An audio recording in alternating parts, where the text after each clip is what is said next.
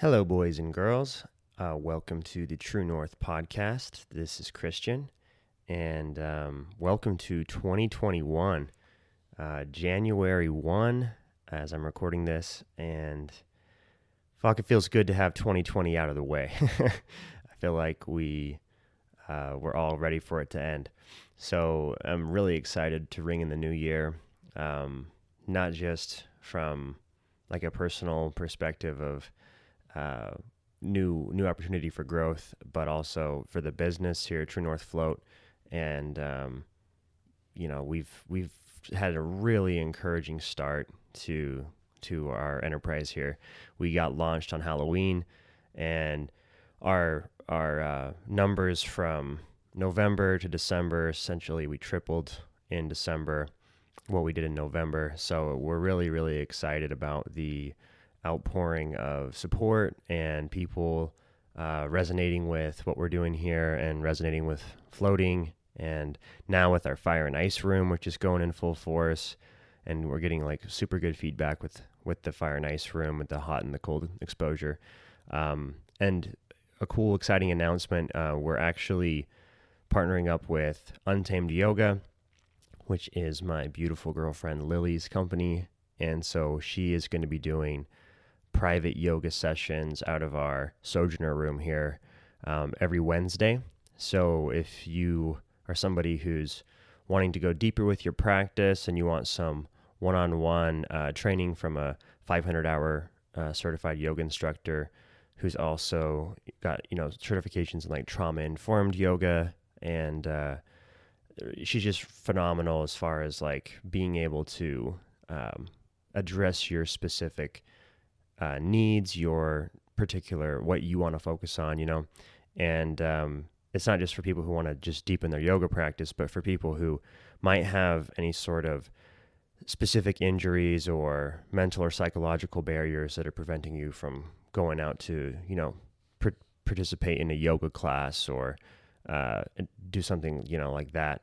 And uh, one-on-one private yoga can be a really powerful tool, especially when you pair it with floating. And um, if you float before your session, your body's already really open and, and loose and ready to practice. So it's a really amazing pairing.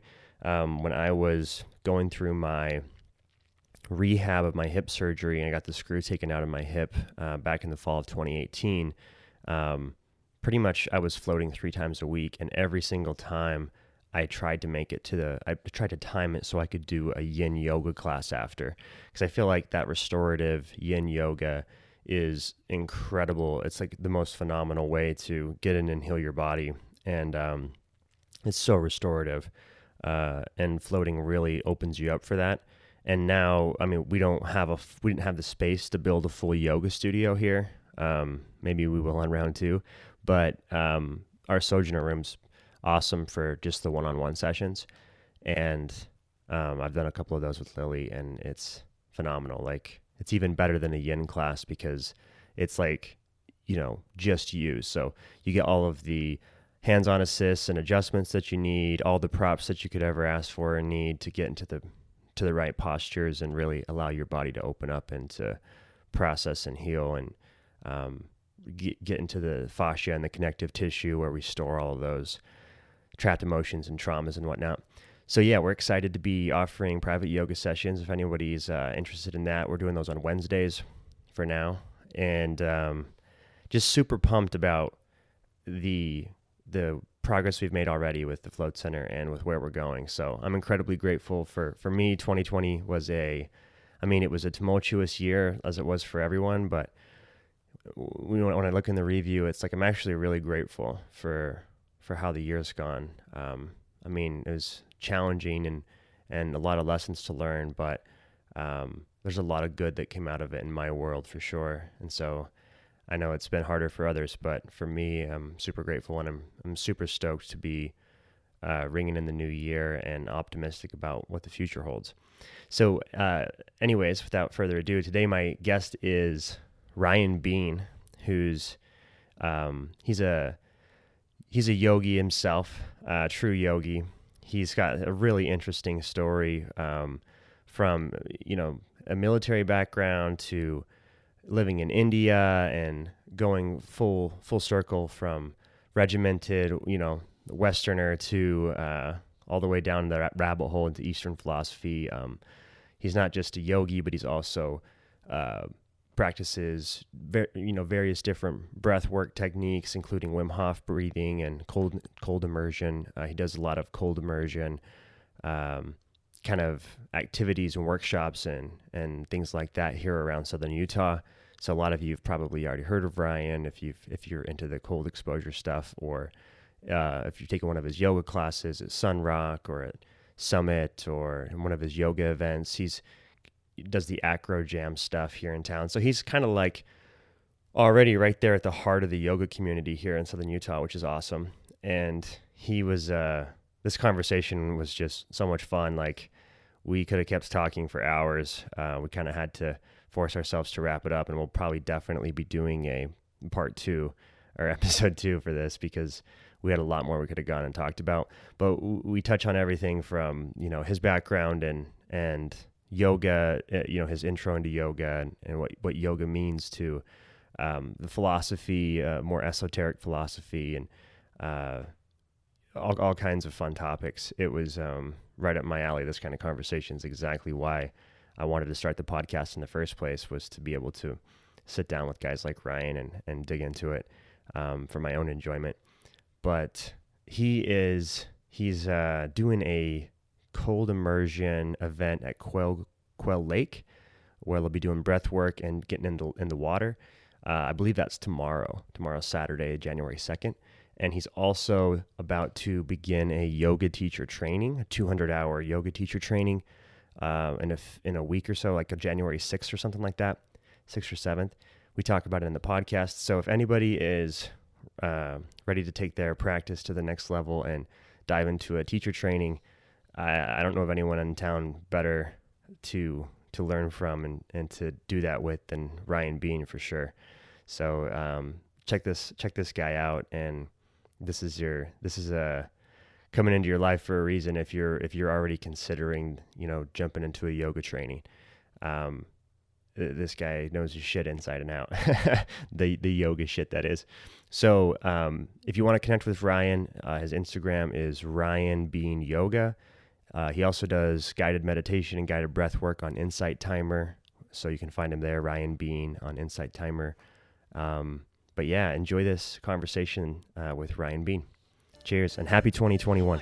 We've got here is failure to communicate. What do you mean by the word I?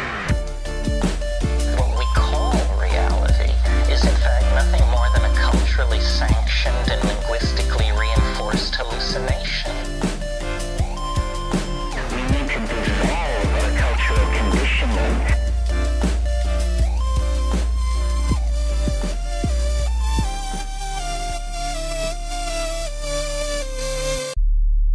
Welcome to the True North podcast. What is yoga? If I were to tell a, a, new student what yoga is, I'd probably recite something from a, a book, you know, regurgitating it. But I, I, I, don't believe that's really what yoga is. Yoga is not just this union of body, mind, soul. Yes, that's, you know, when Patanjali wrote it in the, the sutras, it was Yoga Chitta Vritti Nirodha, which is yoga is the calming of the whirlwind of the mind.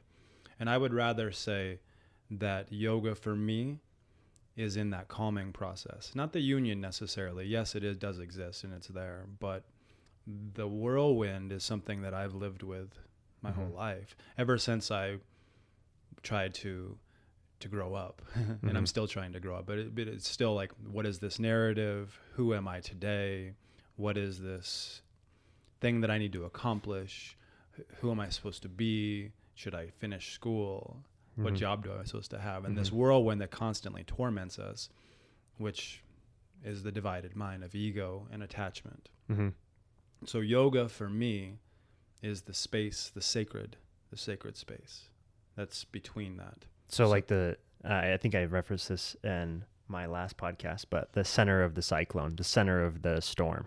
Sure. Eye sure. of the storm. Like John Lilly, the guy who invented the float tank, called it the center of the cyclone where you're kind of in that in that space of total equilibrium and peace and equanimity where you're not pulled in any direction from the chaos, the storm that's, you know, the calm within the chaos is what I, I used to have a class called the vortex and uh, you Uh-huh. know and the vortex was really about finding the calm within the chaos uh, heavy edm music and lights and Mm-hmm. you know very much a movement and then we would find a spot where we stood in tadasana and just felt our hearts Mm-hmm. even though you might have Bassnectar going on in the background it doesn't matter what what's going on you're still trying to find calm Right. and you know me being coming from a military background which my job was very violent and and, and coming out of that so you served in the. i was in the navy for 10 years Oh, I didn't know that. Okay. Yep.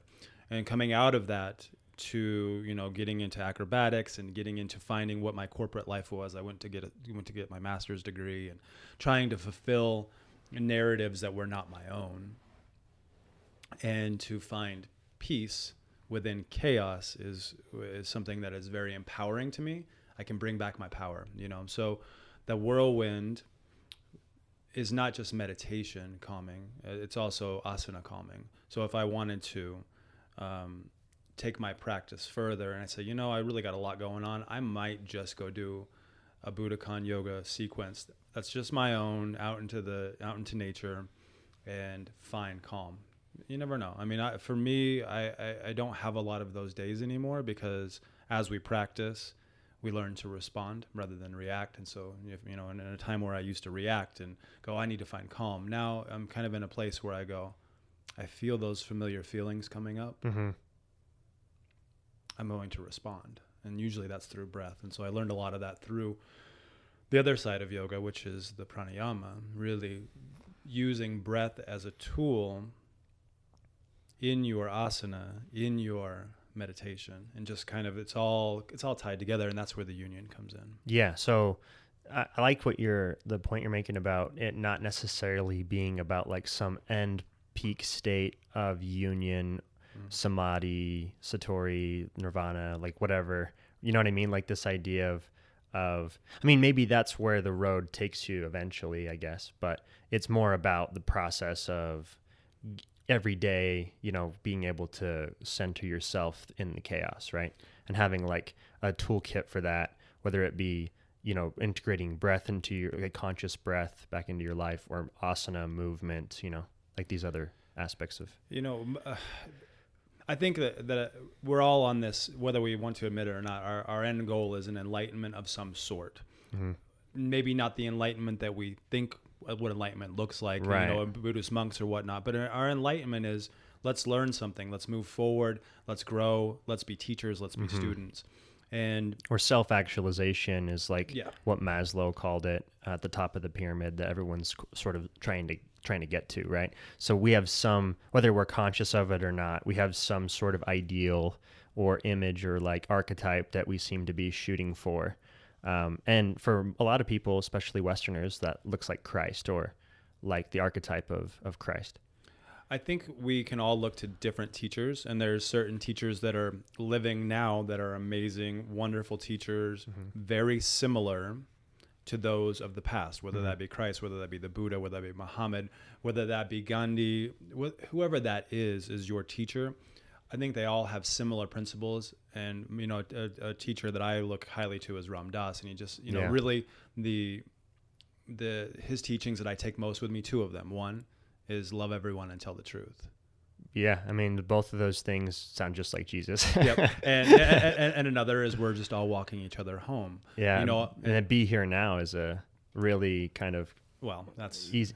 I mean, that's the name of his of the book we have out on Yeah. the coffee table that he, yep. he's yep. author of. And you know, I've learned a lot of lessons from from him, and also from studying you know the Vedas and studying you know Buddhism. And I think we take a lot of knowledge from the different scripture or books. And I'm I'm a I'm a constant lifelong learner. I will never say I- I'll, I'll tell you two stories in, in particular one about the buddha and one about my guru in, in india. When i graduated for my, my second um, teacher training my 300 hour i was given a certificate.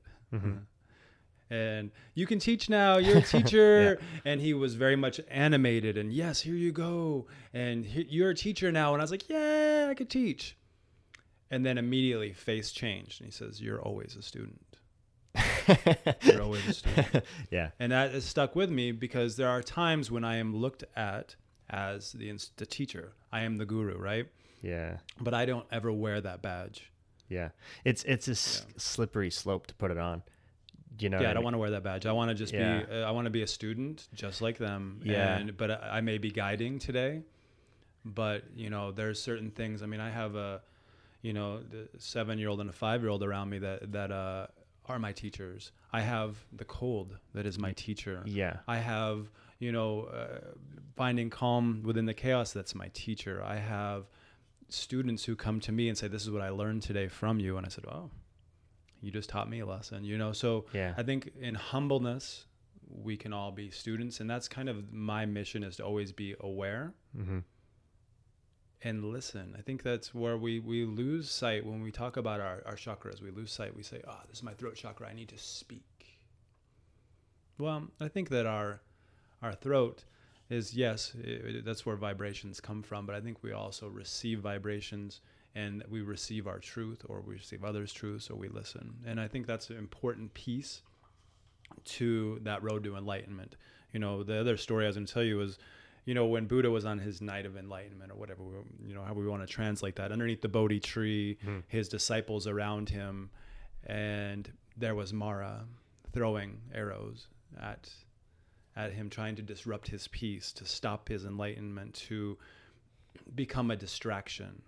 And his disciples said, uh, Buddha, uh, there's Mara. Should we remove him? Should we? What should we do? Should we throw back the arrows? How do we respond, Buddha? And Buddha still in his, you know, nice peaceful state, in his, you know, lotus pose and holding hands at his heart, didn't respond, didn't respond, and it went on and before he finally opened his eyes, addressed Mara. Not because he was awakened from his peace, but because he wanted Mara to know he was paying attention. And he said, Mara, I see you. Come, let's have tea. In a very gentle way of saying, You're not going to disrupt my peace.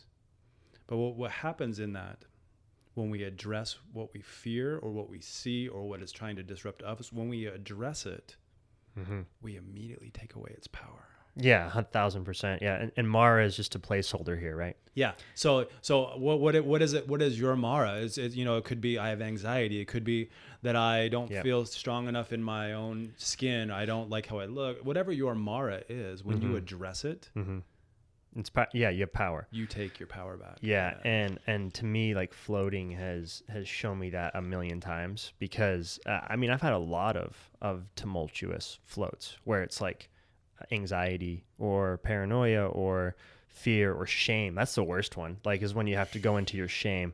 That's like the shittiest feeling. I don't know if there's a worse like frequency to be at than in shame. It's brutal Yeah. I don't know of another one. yeah and so to to allow that to surface or like whatever it is that's tormenting you you know to to address it uh to become like present with it it it brings you back into a place of of power um and really what i mean by that is like separate yourself from it and observe it right instead of identifying with the whirlwind right the thing that's always happening the narrative the constant like monologue It's that's gonna going on happen in whether you. like it or not. Right. Your mind is gonna constantly lie to you. Yeah, and so Buddha's not just sitting there under the tree, free from all thoughts. Like he's Mm. just chilling, observing. You know, like what's what's going on. But um, we kind of like wandered into Guru Land a little bit, but and I and I want to go there. But I think it'd be it'd be better if we put it into context of Sure. of your journey. So. I, I don't really even know. I, I'm really curious as to know like what led you to yoga or India or Eastern philosophy and, and Buddhism and all these different ideas, right? The Vedas. How'd you get there? Um, I'm, I have a hunch it came from like a necessary step you had to take due to like obstacles in your life. I'm guessing. But what was what was uh, your background prior to all of this, and what led you to the place where you are now, which is constantly, you know, helping others, inspiring others with wh- whether it be through yoga, through cold immersion and breath work, or just through philosophy. Yeah, well, well, I mean, it started. I mean, it starts when we when we're given a, a seed as a child. What what are you going to be when you grow up, right? And I always said, I don't know. I, I mean, I, I think I, one day I wanted to be a professional hockey player.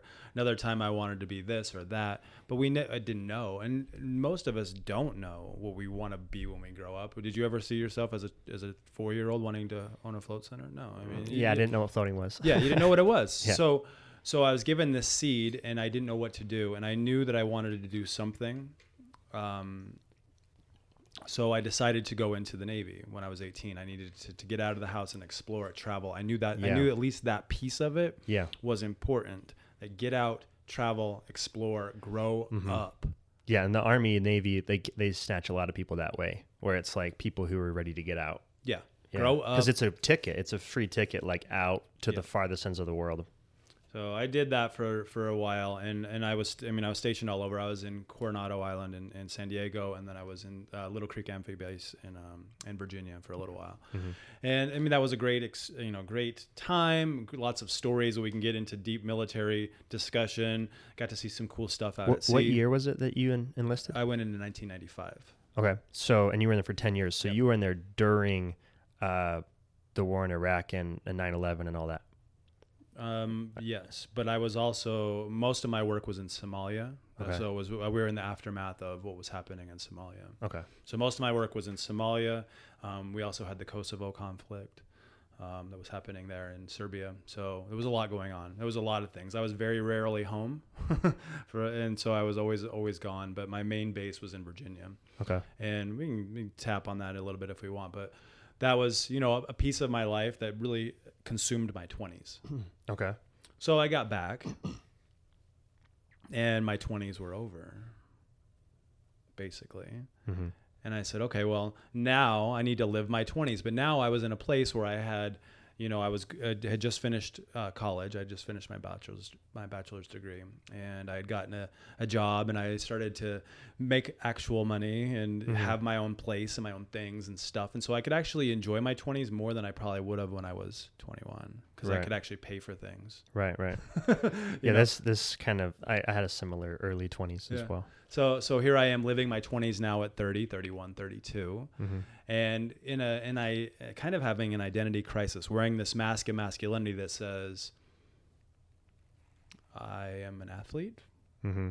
Mm, I am this narrative. I'm also the stoic, you know, person. I'm Also, Macho. yeah, yeah. Like, let me live back when I was in the military. You want to see pictures of Warrior, me? right? Yeah. So I was living in this mask, several of them, Mm-hmm. that say this is who I sh- am. Mhm. But none of that really was who I was in the present. It's who I used to be.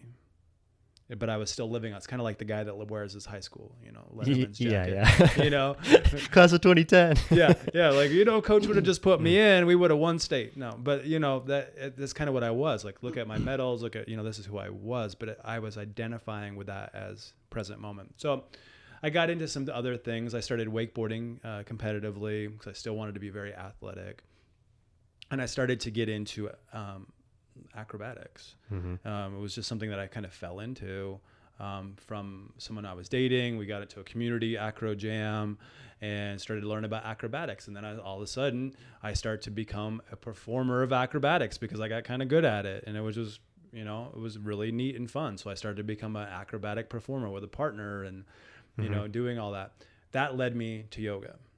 That's Makes where- sense. this was- so I was doing acrobatics to enhance your to enhance your like athleticism and I just wanted to be the athlete, lifting the, the girl above my head, and I was doing I was doing that wakeboarding, so I was flipping around. So Right. here I am being athletic, but I found that I was not flexible. So of course I got in like many of us do with yoga, got into for the physical aspect. I said I, I need to be more flexible. I get you know if I'm going to be a better um, partner, if I'm going to be strong, I need to do more yoga. So reluctantly, I remember my first yoga class. I remember going in, being very much still wearing that stoic mask. Mhm. I'm just doing this so I can be better at being an athlete. You, you don't need to tell me what to do. I'm just going to sit over here and I'm good. I've, I've done lots of stretching, you know. So, uh, real quick, I'm going to Yeah. interject. So, but when you say stoic mask, what exactly do you mean? Because I, I currently wear the stoic mask. Like, I, I like the stoicism. If we're talking about the philosophy, stoicism. Um, when we talk about stoic masks or athletic masks or joker masks or it's all about saying this is my identity and this is all I am. okay. rather than this is a role that I play. and that's okay to say in this present moment, I am a comedian and I make you laugh. I see. But when you're when you decide as the Joker that you're that's all that's who you're identified with because you're covering up that you're not athletic, or you're covering up that you may have a hard time living within the body that you live in, and then so you cover that up wearing a mask of masculinity, and some of those are very um, well all of them are self-serving but they're but they're all very much removing you from the present moment kind of in a way that um, addiction does Yeah, So, but but when you say like something like the mask of masculinity, Yeah. I think would, wouldn't you say that, that there's kind of two types of masculinity then? Like uh, one maybe like is an overcompensation or a mask Mm-hmm. or a some sort of patriarchal need for control or something. But then there's also um, like the divine masculine, like Yeah, totally you- different. You, and and so you can take the mask off. It doesn't necessarily mean you're not still masculine. Right. So the masks of masculinity are not saying we're removing your masculinity by any means. What it's saying is you're defining your role as a masculine person, whether that be a man or woman, whatever. Your masculine role is defined by this mask that you wear. Mm-hmm. So the best way to, to really to simplify it is I'm the athlete. I'm always been the athlete. Yeah. I'm always going to be the athlete. But the truth is, when you turn 50 years old, you're not going to be playing football with the 20 year olds anymore. That's just how Right. it is. Maybe you might throw the football, but you're not going to be Yeah. like on the team Unless okay? you're like Tom Brady and you like Maybe. drink children's soul blood or something. Yeah. I don't know. I don't know how he does it, but he's like he's I think like he's a forty vampire. something. He's a vampire. But Yeah. but that's kind of what it is: is hiding behind these these roles, and and what that does is it it uh, it affects our ability to show up authentically, especially in our relationships. Mm-hmm. So you, you can imagine someone who's strictly defined by their mask. How can they possibly be, be vulnerable? How can they possibly say, "Well, yeah.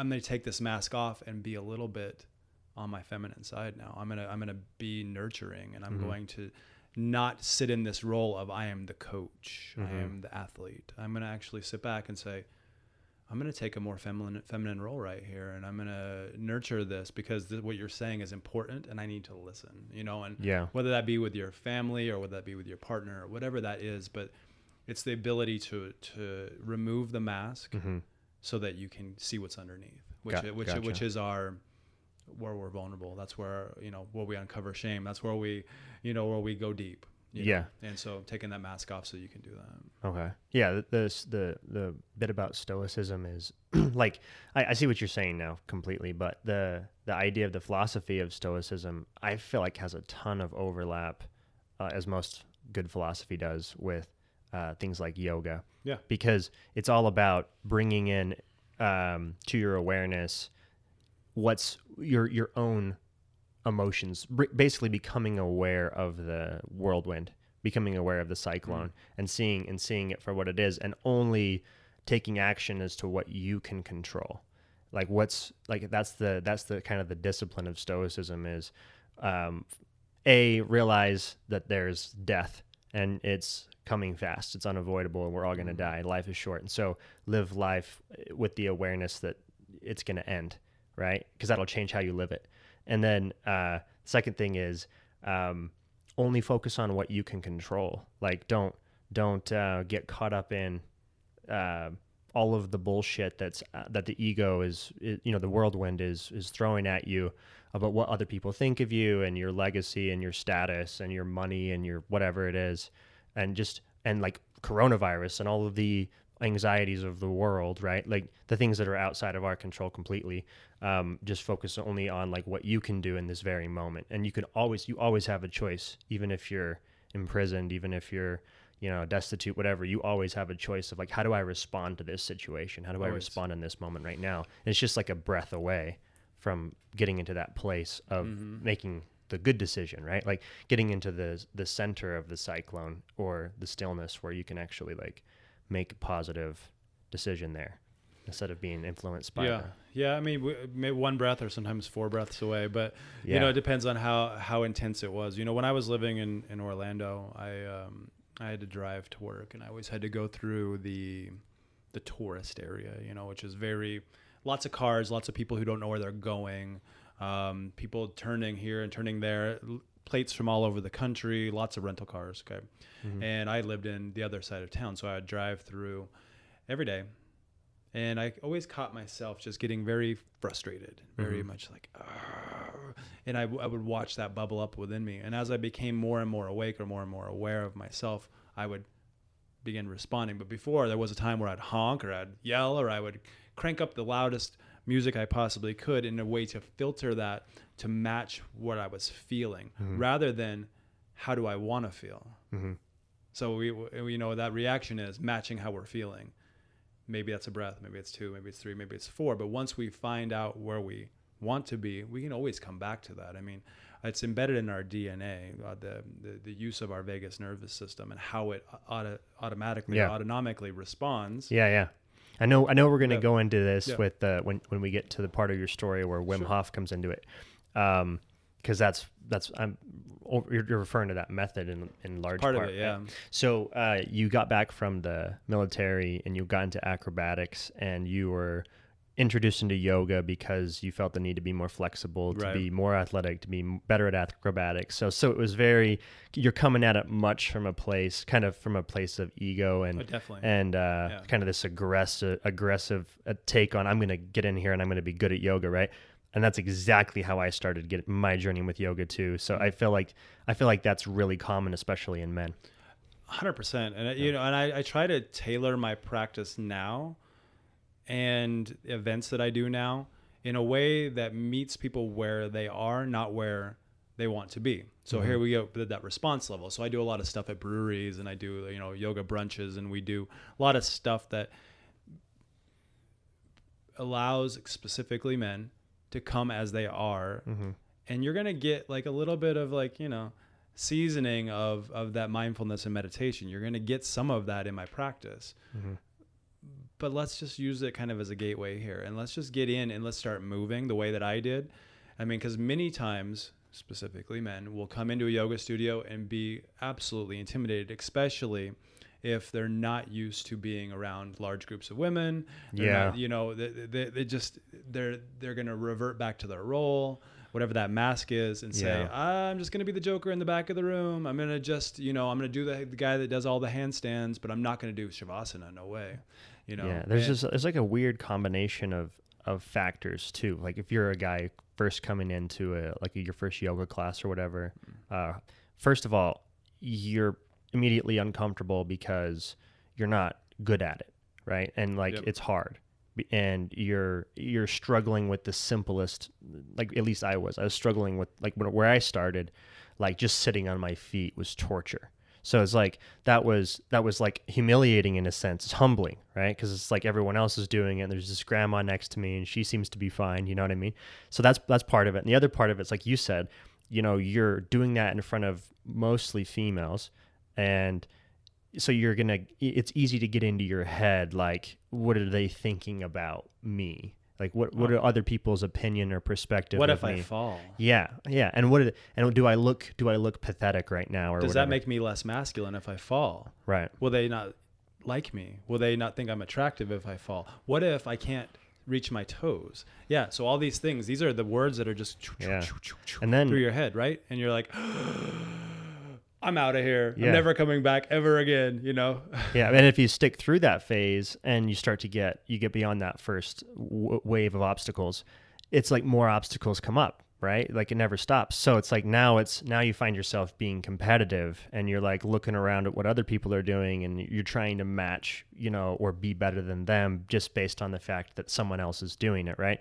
So it's like I definitely went through that as well, like a lot of just kind of a competitive mindset. But what's strange about it is it really kind of p- helped me push myself too. So it's like I I actually needed it because it it it forced me uh, to deal with the the pain. You know what I mean? Like it forced me to be okay with uh, how hard it was. You know what I mean? Because other people were. So it's like that's something that's actually a positive. I think a net positive from a yoga experience, like especially in a group, because other people pick you up in the sense that you know you can do this, right? Like other people are doing this, so you can clearly do this, even if it's fucking hard, right?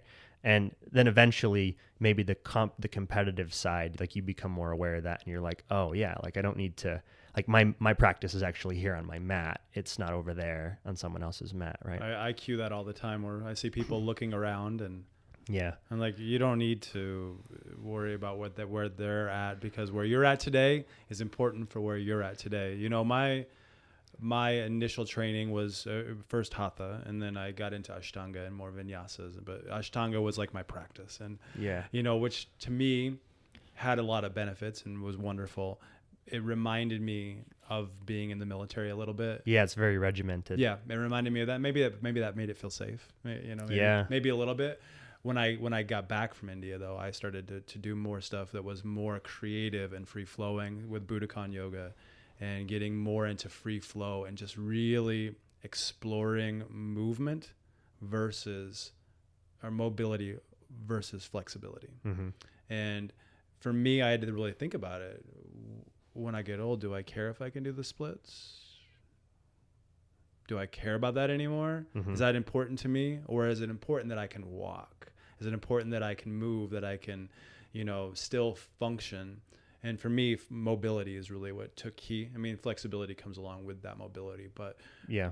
my practice became much more focused on mobility and then going more past asana into to more meditation and going deeper into the, the physiology of the, the body you Mhm. know, physiology and going deeper into the non-physical body yeah So how long? What was the timeline like with that that evolution of your practice? Like, I'm wondering if it was very much rooted in the physical postures, the asanas, and and the movement side primarily for a long period of time before you sort you sort of started to break through into like more of a mindfulness approach as well. Because I know you Yeah. you do like. Uh, guided meditations and guided breath work on insight timer and stuff like Yeah. that. And so it's a big part of your practice now. Yes, I I mean it is, and I I s- I was practicing yoga for probably a couple of years, three, four, five years, before I actually decided I am done with corporate life. I'm Mhm. done with. I'm I'm going to be of service because I started getting deep into meditation. Mhm. I started learning more about that. Now at that time I was not doing anything in the cold. I was just meditating. I was just I was doing some stuff with music and I was reading some spiritual teachers. I was reading a lot of Ram Dass. I was listening to Mooji. Um, I was listening to, to some Buddhist um, uh, teachers, uh, Thich Nhat Hanh and Tara Brach.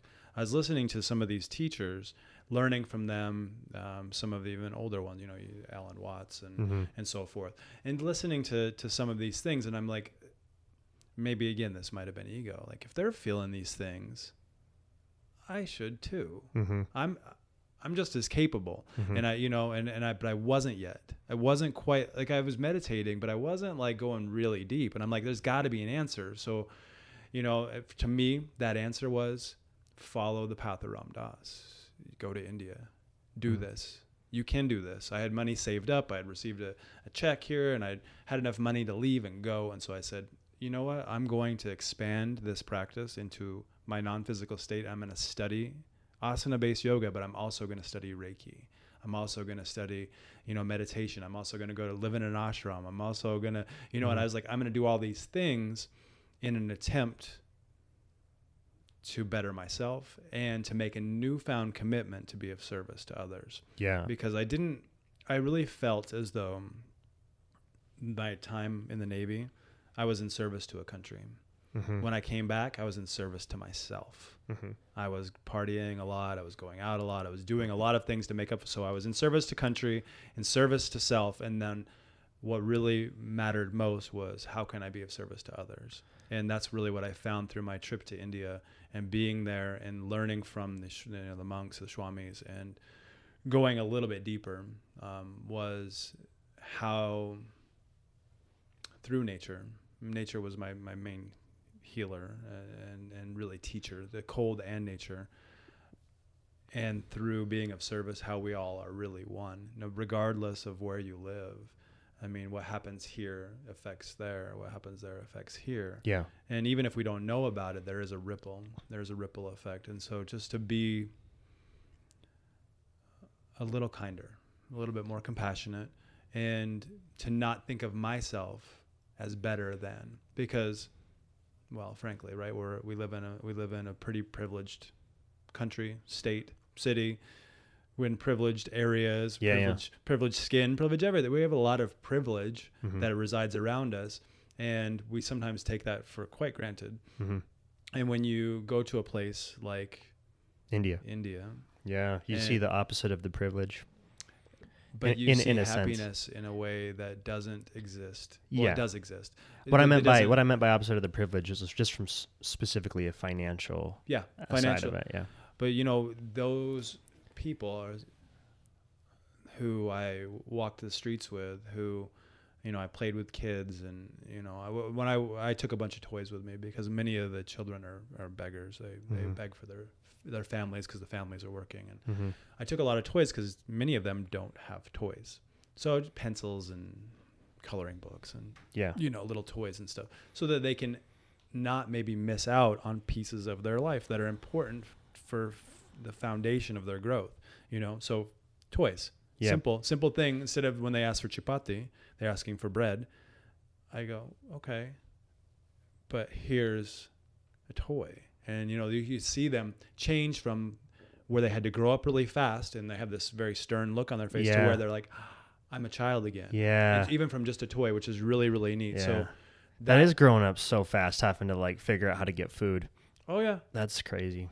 It's hard, and you know, and I I I found that that humbled me, but it also made me appreciate things. I when I came back, I I minimalized everything that I own. Like I, I Mhm. got rid of things that I don't need, Mhm. don't want. Mhm. Um, I gave a lot away. I started doing more service work, and then really put my time and effort into continue to learn. Just like I told you the story, like where you said you're a teacher now, you'll always be a student, right? How do I continue to be a student? Yeah. just because I teach yoga at a studio doesn't mean that I am the know-it-all. I need to continually be growing and um, learning. So I started to get into more other yoga practices, going to meditation retreats, teaching at retreats, learning from other people at those retreats, um, just self-study. You Yeah. know, this, the self-study is is quite important too. Just continuing to read, listen, use your time more effectively. And those are all really mindfulness activities. Like, you know, uh, for me, I don't turn my phone on or have it on in the mornings till 9 a.m. and I, and I it's off after 9 p.m.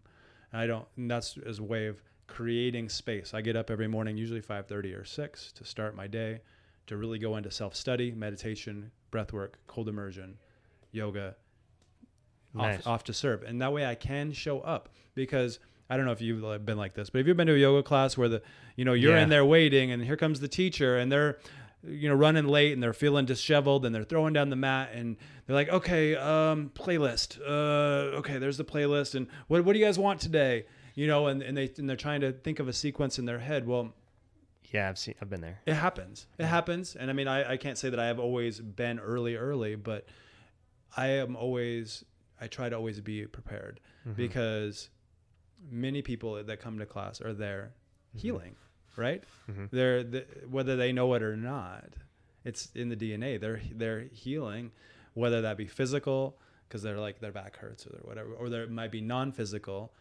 and they're learning to find presence. So I want to at least for for me, if I say I'm going to be of service the rest of my life, that's my journey. At least show up, show the fuck up. Well, you have to s- and Yeah. serve and serve you. Like you can't pour from the empty cup, right? Yeah. So Yeah, yeah. you have to wake up and and create that, like you said, space for yourself to be your best version, which is something I need to do a better job of for sure. Like it, you're dude, you're getting sucked into the phone and to the wormhole of like all of the shit that's going on in the world and in your news feed and your notifications Mm-hmm. and your emails and your texts and everything. It's just like that's the worst thing to get right in the like first thing in the morning. It's the worst way to start. Oh yeah, oh yeah. You started with a momentum that is well, not momentum. I, I was teaching at, at the University of Central Florida. I was teaching as a as a guest professor, and I was teaching a, a mindfulness work uh, uh, class. Yeah. You know, it was in their uh, health and wellness uh, Yeah. classes. But anyway, so I, I came in there and I, I had some bo- singing bowls and I, um, I put together a mindfulness class. And that was one of the things that I challenged the students, the ch- all, you know, college students. I said, first things first, no phone after 9 p.m. Like at least social media. Yeah. No, no social media. Not never use your phone in your bed. And don't look at your social media till after 9 a.m. And of course, no one was like, I'm going to commit to that. No one. They were like, we can't do that. How do we do that? Yeah. I'm like, well, you just you just do it. You just, I, like my phone lives on do not disturb because I teach a lot, and I, Right. and I so I don't even look at my notifications. If you text me and it takes me, you know, hours to get back, it's because my phone has been on do not disturb for months now. I just don't ever turn it on. I don't need it to be because You should because you you want to you want to interact with it on your own terms. So it's like when you're ready when you're ready for the phone, when you're ready to get with, a hold of somebody or whatever it is, Yeah. then so there it is. But you don't necessarily need to be a slave to it. Yeah, when we wake up, let's say we wake up and the first thing you do is you grab your phone. And this is not new information, but you look at your phone and you see a bunch of text messages. Your immediate response is, ah, I got to respond to those. You see a bunch of emails and they're all, all trash. Like, oh, it's all trash email, whatever. It's all trash email. So you go through that and you delete, you delete, delete, delete. You're like, oh, I'm going to go on Facebook. I'm going to look at that. And then you see a, a news story that's probably maybe not a, a feel good news story. You're like, oh, you know, Trump is doing this. You Yeah, know, and yeah. so you've already, before you even left the bed, you began a momentum that is not positive for your day. It's, Right. it's, it's really bringing you in a place of maybe scarcity, maybe fear, maybe a place where you don't feel so good, where you feel like you're in a country that doesn't love you. I don't know. I mean, there's Mm-hmm. when you're playing catch up, you're like resp- you're reacting to these emotions coming up now, and so you're you're not you're not in the driver's seat really. No. So uh, w- for me, when I wake up, I mean, I do, you know, use the alarm clock, but I don't look at the phone. There it is. You wake up, you do a, a maybe a forward fold, just dandashan in, in the bed. You mm-hmm. just grab for the toes or whatever, do you know Janu Sirsasana or whatever. You just do a little something, get the breath going. You can do a meditation in bed. I've been doing a lot of Joe Dispenza meditations, and his are mm-hmm. long. They're long. They're 45 minutes to an hour long. If mm-hmm. you're up already, put the headphones on, do your meditation right there. You're already awake. Let's do this. You know, technically using the phone. that's totally fine. technically using the phone, um, but not looking at social media. Yeah, yeah. not I mean, looking at social media. So I, I'll I'll open Insight Timer. I'll follow that. There's some stuff on YouTube that's really great. Um, you could use your laptop if you wanted to, or you yeah. can listen to something like Insight Timer is the best because you, YouTube is slippery. Yeah, if you're getting ads fed to you, yeah. not just ads, but you know, recommended videos and everything yeah. else. And so it's like it's slippery like any other social media platform. Usually I go straight to Insight Timer just because Yeah. that's my chosen platform and that's Yeah. where I, I put my stuff and so I'm gonna you know support them. But you do that once you get done. If you wanted to do some breath work, get into the cold tub. You have here we are, you know, uh, maybe seven, eight a.m. and you're like, oh, I'm ready to take the dog for a frost walk. You know, Yeah. I go and do that. We were talking about how great that feeling is. And you're like, okay, I can eat breakfast now. I have a 9 a.m. class. I am showing up. Yeah. And so that kind of momentum is really, really great um, because you feel as though you're not behind the eight ball anymore. You're Yeah. like I'm, I'm, I'm in charge of my day, and imagine how that's writing into your DNA. I'm in charge. I'm in charge of how I feel. yeah, I'm in charge of how my day started. yeah, That is a confidence builder. I kind of say this when we get into Tadasana. You know, Tadasana, you roll the shoulders back, your palms are forward, the pelvis is pressing forward, and I call this the "get at me, bro" pose. Yeah. Like, get at me. Like Yeah. I am here. I'm rooted. I'm strong. I'm tall. I'm good. yeah. Something And- about that posture with your chest up, like chest Yes. forward. It it changes your empowering. changes your mindset. Just just standing there. That's my go-to resting pose. I don't call child's pose all that often. I know a lot of classes do that, and they it feels good if you're working on you know heart openers and whatnot. But I like Tadasana as my go-to because I just feel strong, and uh, so that's how I feel after I get my my day going. I'm like ah, Yeah. Tadasana, like I'm Yeah. good now, and I can show up and get it done. And you know. Luckily, my life is my chosen path now. You know, I'm I'm working for myself. I decide when I'm teaching classes. Mm-hmm. I decide what retreats I want, when I want to teach meditations. Mm-hmm. I decide when I want to, you know, I have a teacher training coming up, which we're going to talk about, but I decide if I want to do that. I decide, w- you know, what I want to do outside, and that allows me the freedom to show up in that way. Whereas I know, for coming from the previous side, I got to be to work at 6 a.m Yeah, uh, what am I going to do? Get up at three? No, because I have to work 12 hour days. And how do I fit that into my schedule is what I get asked a lot is like, you do all this stuff, but look at what your job is, Ryan. Well, I did that because I deliberately created my job. I knew what I wanted. I didn't know which job it was. I knew how I wanted it to feel. yeah, and that's a that's a process that you you have no, no idea where the road takes you, but it's like what's the Chinese? I'm sure you know this. The Chinese proverb. It's like the mountain, blah blah blah, starts with a single step. Oh, The- yeah, yeah, yeah. basically, it's like climbing a mountain starts with a single step. So it's like take the step, and that you, you know what that step is right now. Like who whoever you are, like you know exactly what this exact step is if you just stop and be present and think about it. Like it could be something so simple, right? Like the thing that is um, that you've been putting off forever, whether it's like writing in your journal or uh, going to the gym or taking that first yoga class or just something really, really easy and simple that's obvious in this moment. And it could turn into a domino effect, like that leads you to somewhere that you could never imagine, right? But if for people who are not where you're taught what you're talking about here of, of kind of being the author of your own story and being able to choose and, and, and be kind of like in the in the driver's seat of like where you want your life to go um, and they're trying to get there um, what's like if we had to boil it down to like the simplest thing like morning routine wise like what would you recommend one thing that somebody would do in the morning uh, to just make their day go the way that they want it to Make your bed. okay that's a good one Yeah, I mean that's the easiest thing. So when I taught at, at UCF, I had a list of I don't know 20 things that are mindful activities, but I told them don't do all of them because you're going to get overwhelmed. Exactly. So if you if I were to tell all these things and somebody who maybe is listening going, I psh, great, but I'm not going to do all those things. Start with one thing that changes your momentum. So imagine you wake up, you make your bed. The bed looks nice and clean. It makes the half your room look cleaner than it was before when you started. It starts in a way of saying, I accomplished something. Yeah, and chances are, if you make it, you'll pick up the clothes too. Maybe. yeah, it's like you'll get this weird momentum started. Maybe. So start with making your bed, and then maybe after doing that for seven days straight, mm-hmm. go. "Oh, You know what? I can add something else to my routine. Maybe that one thing is when I after I make my bed, I reach down and I try to touch my toes. Mm-hmm. So it's a little bit of yoga. It's doing. I mean, that's uttanasana. You know, mm-hmm. you're doing a yoga pose. Do that.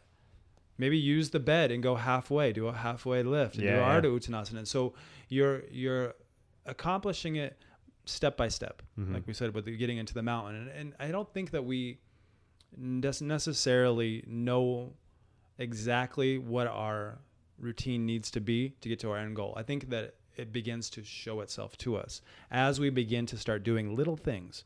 So our journey is our journey. You're always going to be on your path. You're never off your path. Even if you feel as though you're going backwards, you're in a backwards job, backwards relationship, backwards something. You feel you, that's still your path. Use it as a learning experience mm-hmm. and begin to become the observer rather than the doer. And I think that is the most key for me is stop trying so hard. Stop trying so hard. I want to I want to be wealthy. And so they work work work work work work and then why am I not getting there? I'm working so hard. Or you're, or you get there and you're not really wealthy. Like you get there and you're time poor Yeah, and you you don't have your relationships that you used to because you traded all your time for money. So when you start to become the observer, which is learned through meditation, but you can still just be an observer. I like to think that we receive inspired action Mm-hmm. rather than being a thinker and trying to figure out the solutions like a scientist. When we begin to just say, I'm open to receive, I, I have a mantra every morning, and I'll share it with you in the audience here. But I, I have a mantra that I say every single day as I make my bed.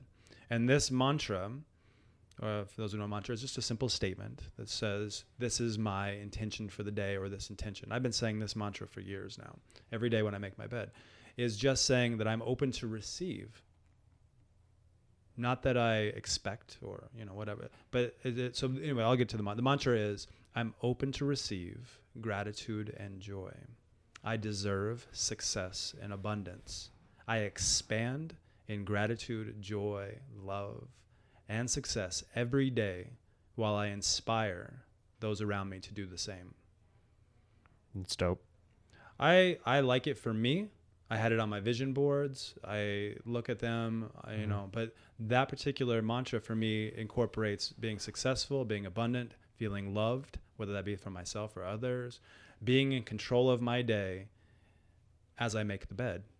Check it off the list. For those who are like, you know, box checkers, I don't know if you are, but Yeah, yeah.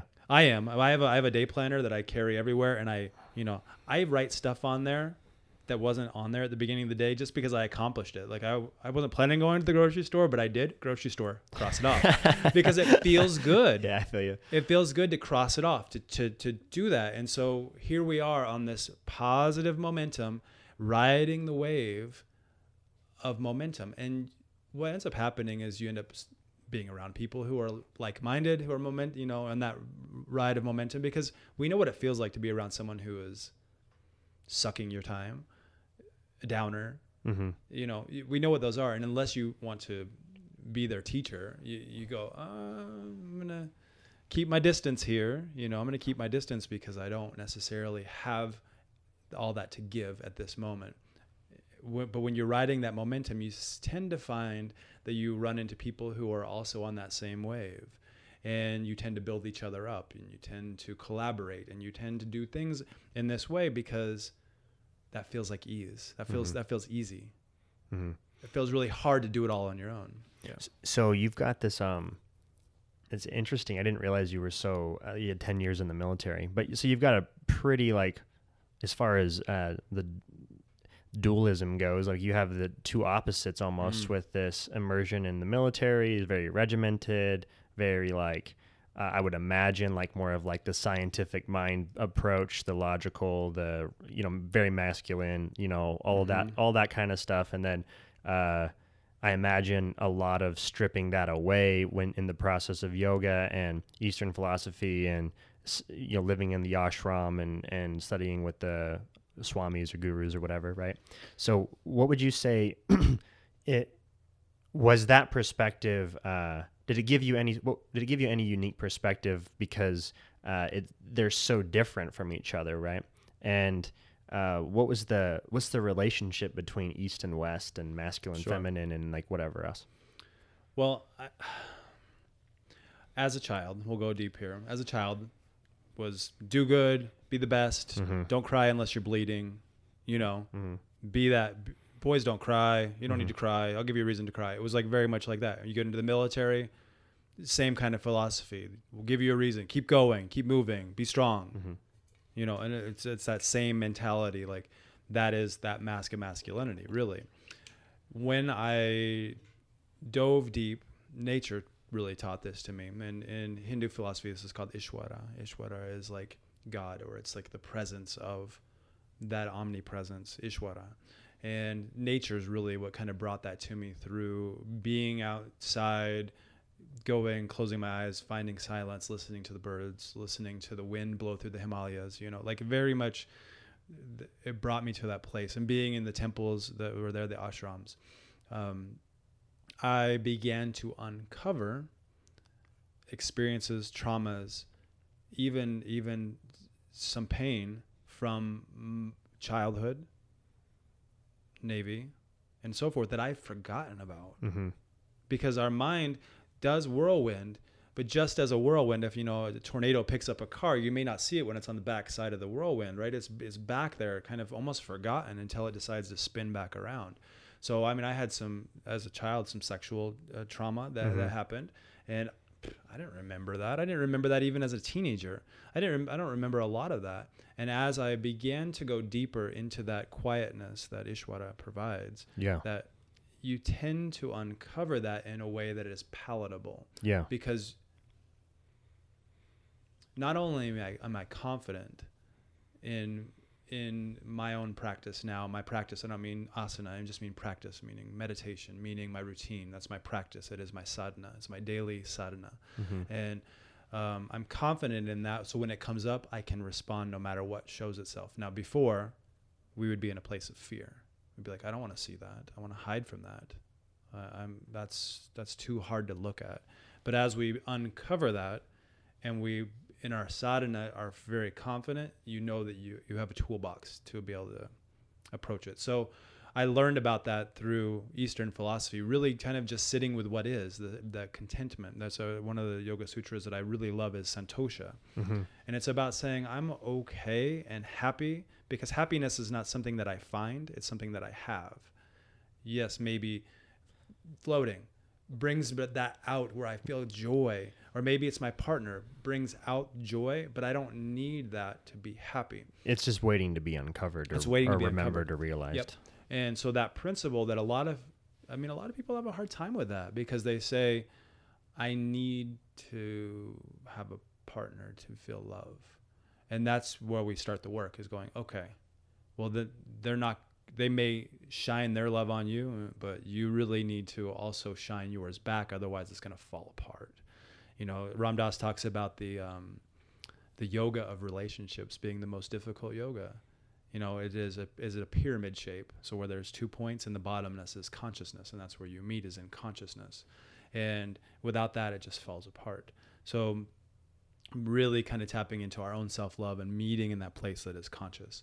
Um, but Eastern philosophy, or specifically Hindu philosophy, and eh, some Buddhism. I, I studied mostly um, Hindu because Mm-hmm. um, that's the ashrams that I was in. Mhm. But um, I did study under some uh, Buddhist teachers and studied you know, Reiki, which is more um, Japanese, you know. But, yeah, yeah.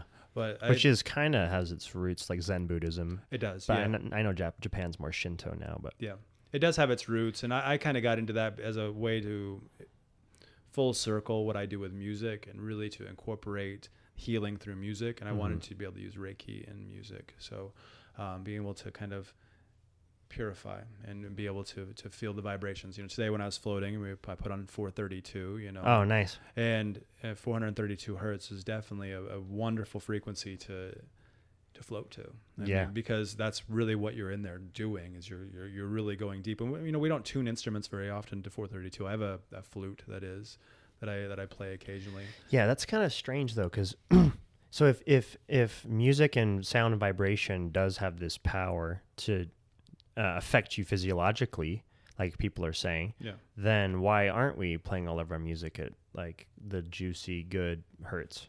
You know, I don't know. I mean, most of it now is at 440 hertz, most of it, um, and I, it hasn't always been that way. I mean, if you listen to a lot of like very classical music, it's all 432, and that's just what it was tuned at. And we just somehow got away from tuning our instruments to that frequency.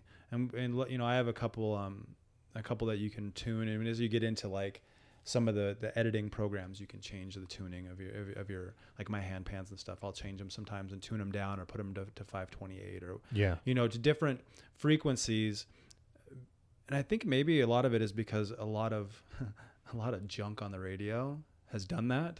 A lot of just you know junk music uh, where it's not conscious music. Right. So when we get into like nada yoga, which is you know really that music of yoga or yoga of music, you know those who are singing kirtan and those who are using you know harmoniums and really getting to bowls and you know those who are doing that, they know about it. They're very familiar with how the chakras, what they frequency they're at, and how we're going to connect using music, and they're very familiar with. Um, the waves that we're using, so like delta waves, or we're Mhm. using alpha or theta, to get us into a specific say, state of meditation or into presence. You know, if you want to dream, go into theta. If you want to deep Yeah. sleep, go into delta. If you know, if you're looking to be awakened here, alpha or beta. You know, and so we're. I think a lot of that has gone away with the fact that music has become less conscious in some realms. Yeah. Where where it's just about, you know, cars and money. Pussy money weed. Yeah, yeah. I mean, I, I don't know if you're gonna put you're, you're gonna put you know a, a rap song in 432, and hopefully that med- somebody med- meditates to Yeah. it. You know, there is a there is a, a, a I think there's some conscious rap. there is. I actually have a, a, a guy that I've been. His name is Londrell, and I don't know. He's a wonderful rap, uh, R&B or rap musician. But he he hosts. He's very dedicated. He's on Instagram under Londrell, but he does morning sadhana on his uh, live page. He writes a lot of poetry, and his songs are all about. I mean, one of my favorites is gratitude. He's another one called asana, self-realization, and he um, is definitely uh, a really great teacher to me to know that we can turn it around Yeah. you know that there is there is outlets that are not necessarily your your your satellite radio or not necessarily YouTube, but you can go beyond if you really want to find it. And that's kind of the way I like I don't keep a TV at my house. I I um I use Gaia, which is Gaia, Gaia TV, and if I can watch that on my computer, I do. But Yeah. just because I've, I've I find that my self study practice takes me into books more than it does into what's on Netflix. Yeah, sure. But there's there's good stuff too. It's it's like the the the dilemma we're in right now is there's so much good and there's good shit in in the chaos. Like there's there's just too much information. Way there's too much way too much information. information. So it's like if I just get on Spotify, it's overwhelming with how like all the music you could ever want to ever listen to times a 1000000 Mm-hmm. But really, really amazing music along with the uh, the other stuff too. You know, you got to sort through it. But Netflix is the same. There's some really good documentaries. There's some really great movies. I mean, there's film's a powerful medium, you know, and so it's it's we just in general we have too much at our fingertips. Like we Oh, have yeah. so much good stuff at our fingertips, and so because it's just like for some reason though that kind of results in in uh, us taking advantage of less of it. Do you know what I mean? We spend more time scrolling than actually. Yeah. Yeah, like we spend more time going. Paralysis by analysis. Yeah, yeah. We're like, eh, let me see what's on this. I was at my, you know, my parents and watching their. Uh, they have a satellite TV, you know, and it has all the guide, and you go, you go through the guide, and there's One of those. thousands of channels, and you're just like, I, I don't even know what I would want to watch. Uh, uh, why did I even get down there? You know, ten minutes later, you're still searching for something good on TV, rather than saying, you know what, I'm going to listen to music or I'm going to, you know, and I, I, I wish I could say I create more content to watch because I, I, I mean, I, I try to keep my Instagram page pretty yoga, meditation, cold immersion focused. And mm-hmm. that's mostly what it is. But I don't create like a lot of like Instagram live TV stuff. I, I, maybe I could do more than that. I don't do a lot of that, but there are some people that are out there that are creating good content. So, and I, and I do try to follow them. So when I'm in a predicament where I'm like, what do I watch? I, I know that I can easily revert back to, you know, these four people and I know that I can find good content or these particular places. Gaia TV has been a really good place for me for that. So, what, what's your opinion on Gaia? Um, I, I mean, obviously that's part of your opinion, but what I mean is like, what, why is it a good place? What's the, what do you get out of Gaia? Like, I know, I've, I've checked it out a little bit. Um, there was some pretty interesting stuff. I liked, I watched a few episodes of Ancient Civilizations. I think, um, uh, like they've got, it seems like they've got some, some good stuff on there, and then some stuff that's just like so far out in left field Mm-hmm. that I have a hard time taking them seriously as a platform. You know what I mean? Yeah, there is. I mean, there's a lot of alien stuff on there. A lot of, Which is- a lot of UFO which is stuff, which I like. I, I like watching some nothing, of that. nothing wrong with that, and there there should be a place for all that stuff, right? Like, and uh, people should be able to create whatever content they want to express their Mm-hmm. truth and to express their opinion and their perspective. So there's nothing wrong with the platform at all. Yeah, I like that. Um, I think algorithms teach us or teach the, the platforms what we like. And Yeah. so and so for me, when I first got on it, I, I knew that. Um, so I started to like certain videos, Ram Dass stuff. I started to like Joe Dispenza stuff. Anything that had to do with yoga. So I really learned about like the Yuga cycle and learned about um, Which is the the Indian the hint is it from the Vedas, right? Yeah, The, yep, it's the the cycle of like hundreds of thousands of years of the different ages or yugas of the earth. Yeah, so right now we're in the Kali Yuga, which is the destroyer, and, and we've been here before. So, Mm-hmm. But it's lasting for a lot longer, right? according to the well, it's supposed to be five hundred thousand years, and I think we're you know only two thousand years into it, so we're, we're, we're, we're okay. okay. we're all right, but yeah, we're in the we're in the final cycle. Um, but stuff like that. So you start to create these algorithms, right? That say this is what you like to watch. Now I get a lot of stuff that's, you know, talking heads, you know, Mm. the George Noory stuff, and you know some of these other, you know, uh, I forget what her name is now, Meredith something. But it's a lot of the alien stuff that comes up, and that's great.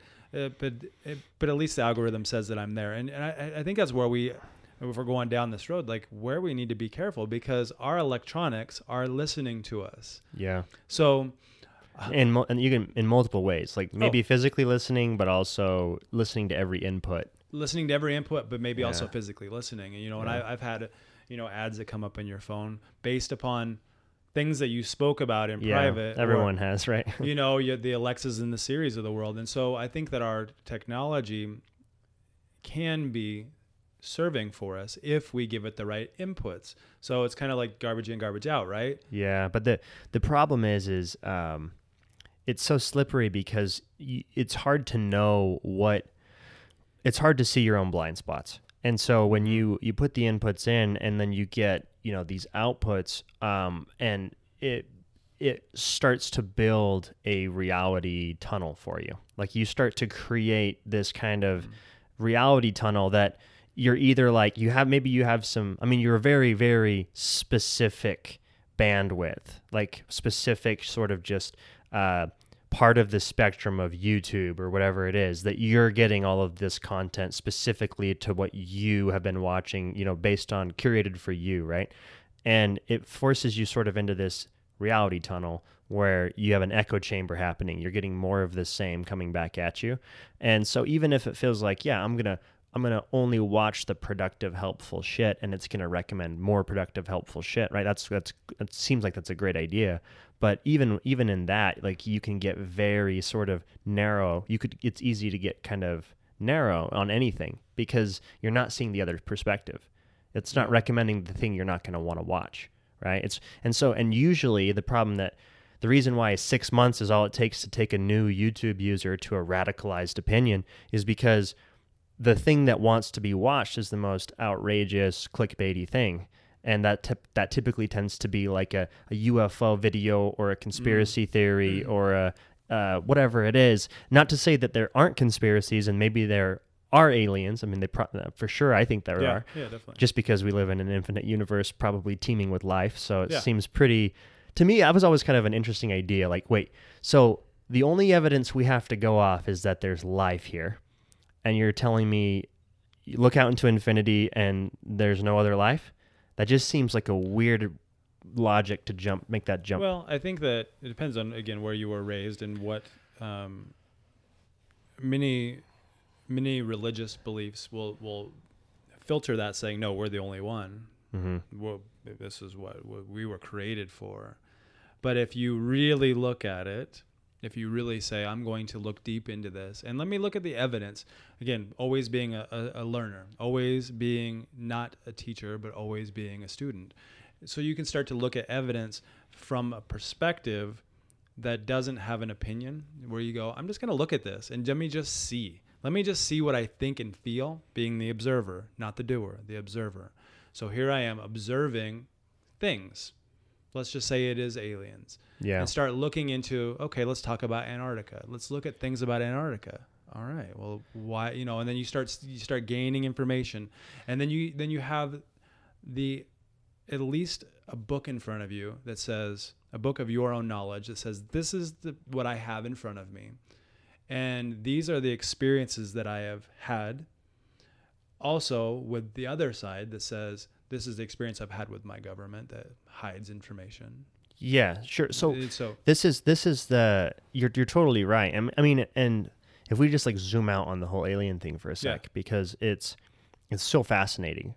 Collectively, Hmm. there seems to be an obsession with aliens.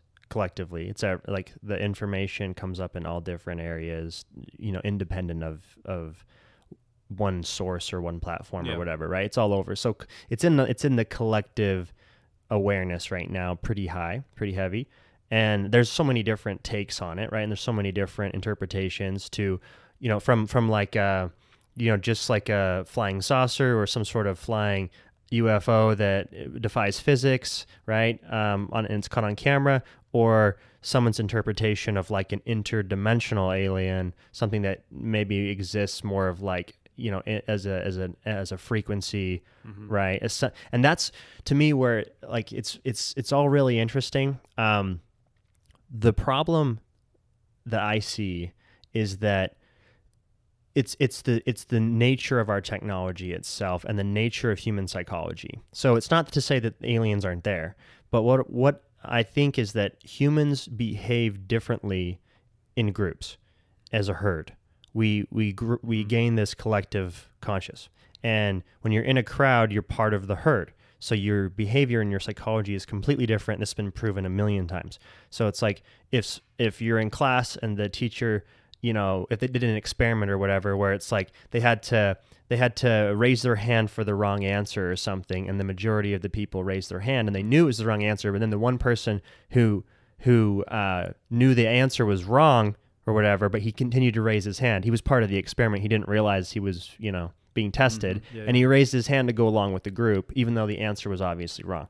There's a million examples like that where we'll change our behavior to fit in, we'll change our behavior to feel normal and to not draw attention to ourselves, um, and also to belonging, you know, human connection, those types of things. And so then you have technology coming into it and it's forcing us into these smaller like niche communities online and echo chambers where, you know, if I go to one particular YouTube channel, uh, well, we'll say of a channel, we'll say of a channeler, somebody who's channeling Yeah. uh, other beings or other uh, alien races that are coming through their physical body as some sort of like frequency, and then it comes into the video and you're watching it, right?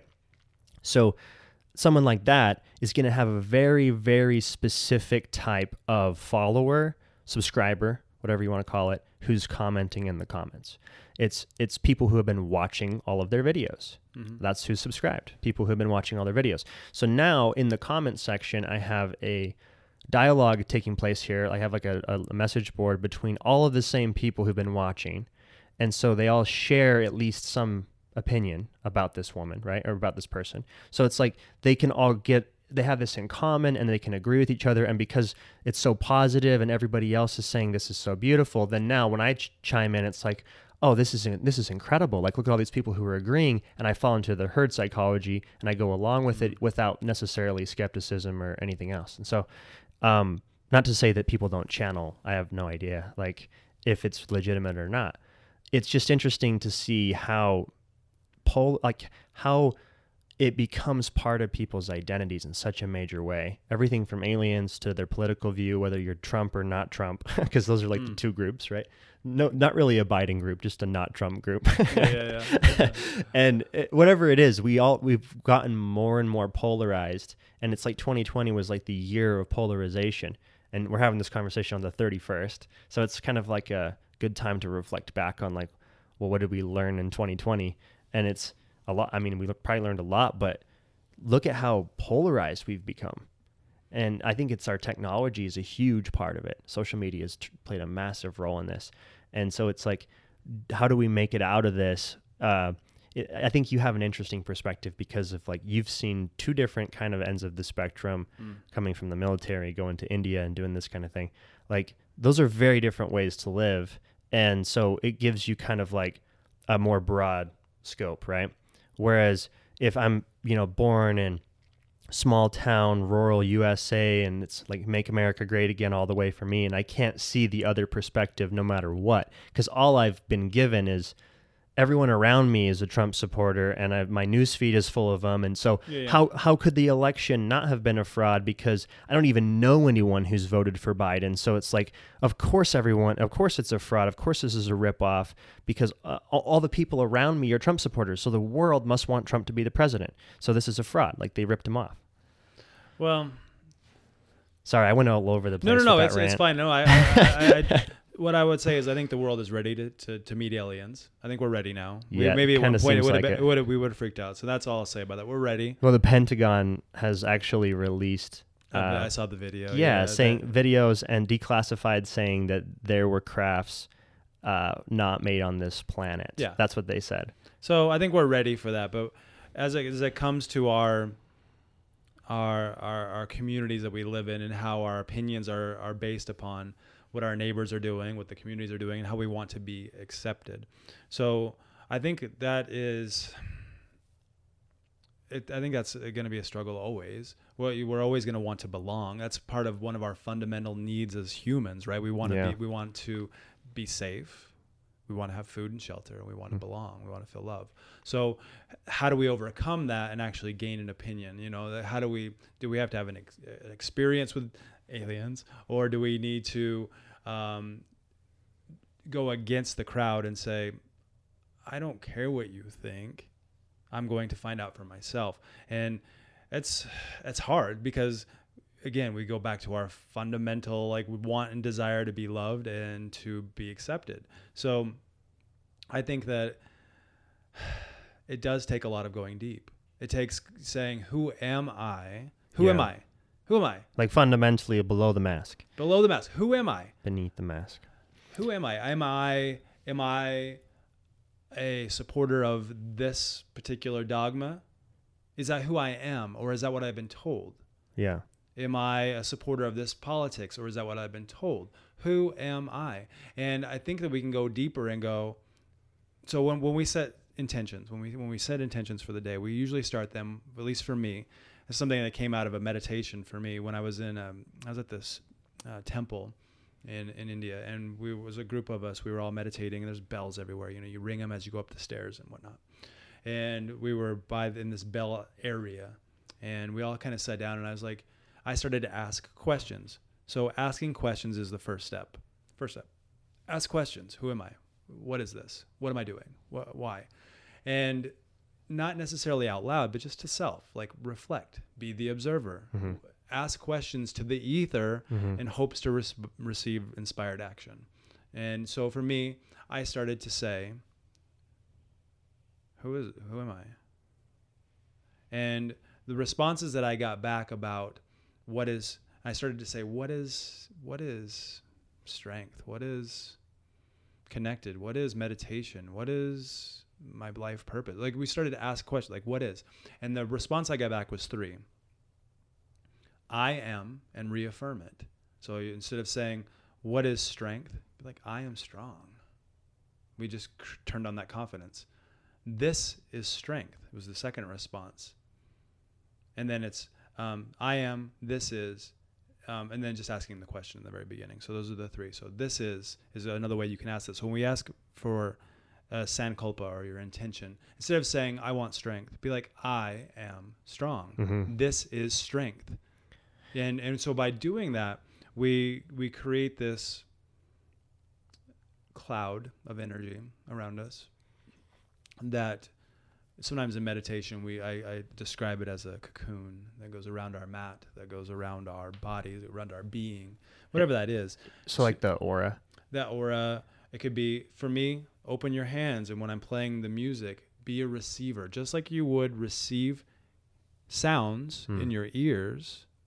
As you receive see the lights in your eyes can you be a receiver through your hands? And well, the answer for me is always going to be yes you can. Can you be a receiver to the space behind your heart? Yes you can. Yeah. because there is an intelligence intelligence there that before you breathe gets your heart going right Yeah. before your brain is even developed your heart says i need to beat Yeah. and so the intelligence that creates your body can heal your body not just your body but your mind also that whirlwind that we started talking about when we tap into that intelligence that can be from beyond it can be from uh, astral realms it can be from wherever that intelligence comes from for you tap into it and say i'm here to receive something and so So so a lot of people would call that God.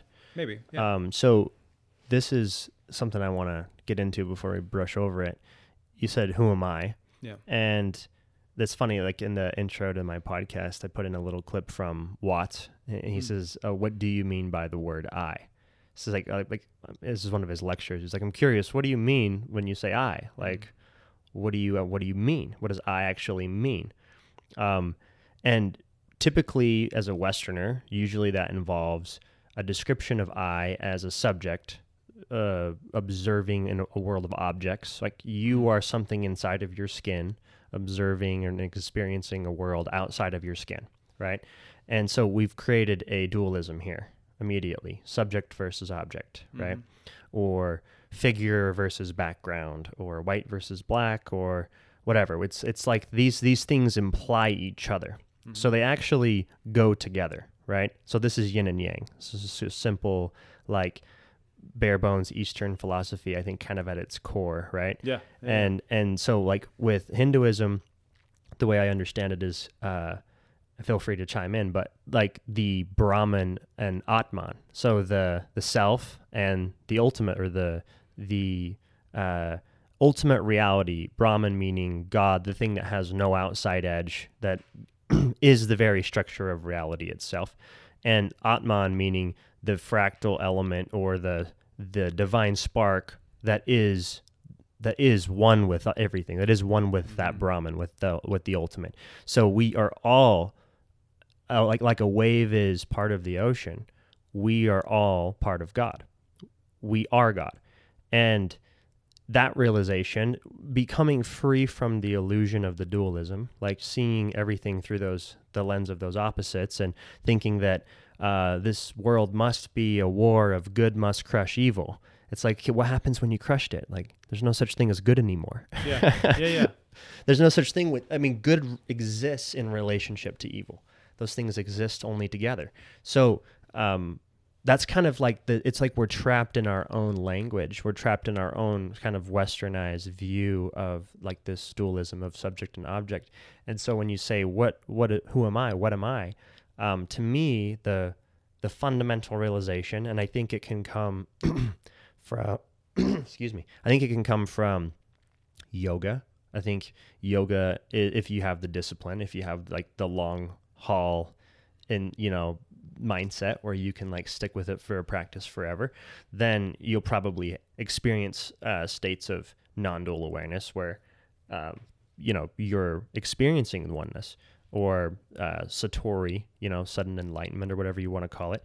But psychedelics, I think, can play into that too as a catalyst to really almost with almost like a high degree of certainty give you a an experience of something more fundamental yeah. than the I you thought was I right? So even if it's like maybe you're not, maybe you're still a subject experiencing objects, maybe you're still, you know, um, an individual in a universe, but you're definitely not going to be the same I after a high dose of mushrooms or a high dose like no. of, of, any psychedelic. It's just it's just not going to happen because the default mode network, which is the state of your neurology that is reaffirming that I, that that narrative, that monologue of ego, that gets destabilized almost immediately and then what's left? Like what comes next? You know psilocybin is a, is a great teacher. Yeah. Psilocybin is a great teacher just just as the cold is a great teacher but as it is as psilocybin works it does its magic. It's it's almost as though it's a gift. And i think i think any any person who practices shamanism um, in facilitating journeys in that way would say these are gifts because they were given to us mm-hmm. in a way that allows them to be approachable. Same with cactuses, you know, like mm-hmm. you, the ones that we would want to to use on those journeys are going to be very easy to pick and find, and, and they're they're there as gifts. Yeah, and and I I believe that however we were brought here, whether it be alien DNA or delivered on this planet, however we were brought, or here, we created on the seventh or the sixth day. Yeah, whatever. whatever that is for you, we were given tools. We were given tools to remember our divinity. Mm-hmm. Okay, so I, I, guide meditations all the time that where I talk about I am divine, mm-hmm. and our divinity resides beyond this shell. Because if we were just this shell, well, then we would we would not be divine. We would be, we would be done and over with when we go into yeah. the grave, right? So our divinity carries on. You know, in Hinduism they talk about the, the the metaphor of the of the bird that flies over the mountain. Even Tibetan, um, you know, tales through the, the the Tibetan Book of the Dead they talk about this, where the the bird flies over the mountain carrying a silk scarf, and it every time it goes over the mountain, it wears down a piece of the mountain, just a small piece. And every time it flies back and forth, and the amount of lives that we live is equal to how many times it would take the, the bird flying over the mountain to wear down the mountain. you know, yeah. it, you know, it's a long time. You can just imagine it's a long time. So we just we live through these incarnations, and as we get closer to our karmic path, let's talk about karmic path. So we learn each life. We learn something. Or we, or we okay. We, so before we jump into karma, yeah. We we're in the realm of reincarnation, which yeah. which is a, billions of people's realm yeah. on Earth right now. Yeah. It's not everyone's realm. Like I had a conversation with uh, my dad recently, and and uh, he we were talking about this exact thing because huh. he, he he we're trying to find common ground right now, and mine and his relationship, which is I'm super grateful that we're we're both trying, which is really cool. But uh, it's it's interesting because he wants it was almost like he was trying to get me to agree or believe that there's this afterlife and i'm like mm. i'm i'm like dude i've become probably more spiritual since i since i stopped uh since i left mormonism since i decided to drop out from the ideology of, of like mormonism and, and and the mainstream ideas around abrahamic faiths like christianity yeah, and, yeah. and and the trap of the dualism that we're talking about here where they're the war of good against evil and and I'm like, I got to pick a side, right? Like I got to pick a side to fight. and this is weird idea of like I gotta I gotta like be a warrior and fight for Jesus or something. So, anyways, like zooming back out of that a little bit and seeing seeing that fundamental realization of like what I am really and what he mm-hmm. is really, then it gives me a new frame, a new perspective to then go in and talk about something like the afterlife, right? Because it's like if if I if I have an understanding or a knowing or, or some intuition that really at the fundamental core of everything everything is Brahman, everything is God, everything is the same, then or the whole, and I am part of that. I am that thing. Tatvamasi, thou art that, right? Then then yeah, sure. Like why wouldn't there be a bunch of incarnations? Like why wouldn't there be a bunch more going on? Uh, I mean, the, the universe is in fact infinite, right? So reincarnation can make a lot of sense if you think about it from that perspective.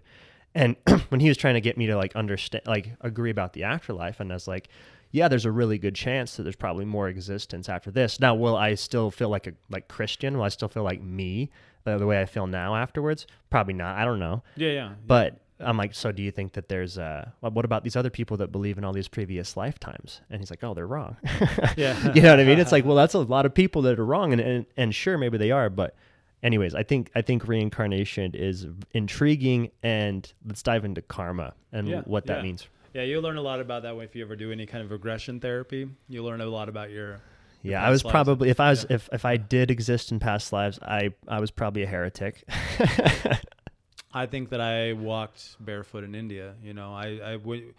There's this thing where you, I don't mean physically, but that the sense and that sensation within you when you arrive in a relationship or you arrive in a in a- where you feel like you're home. Mm-hmm. You know what that feels like? You know, when you've worked really hard, you imagine a day like where you're working really hard and you arrive at your physical home and you go,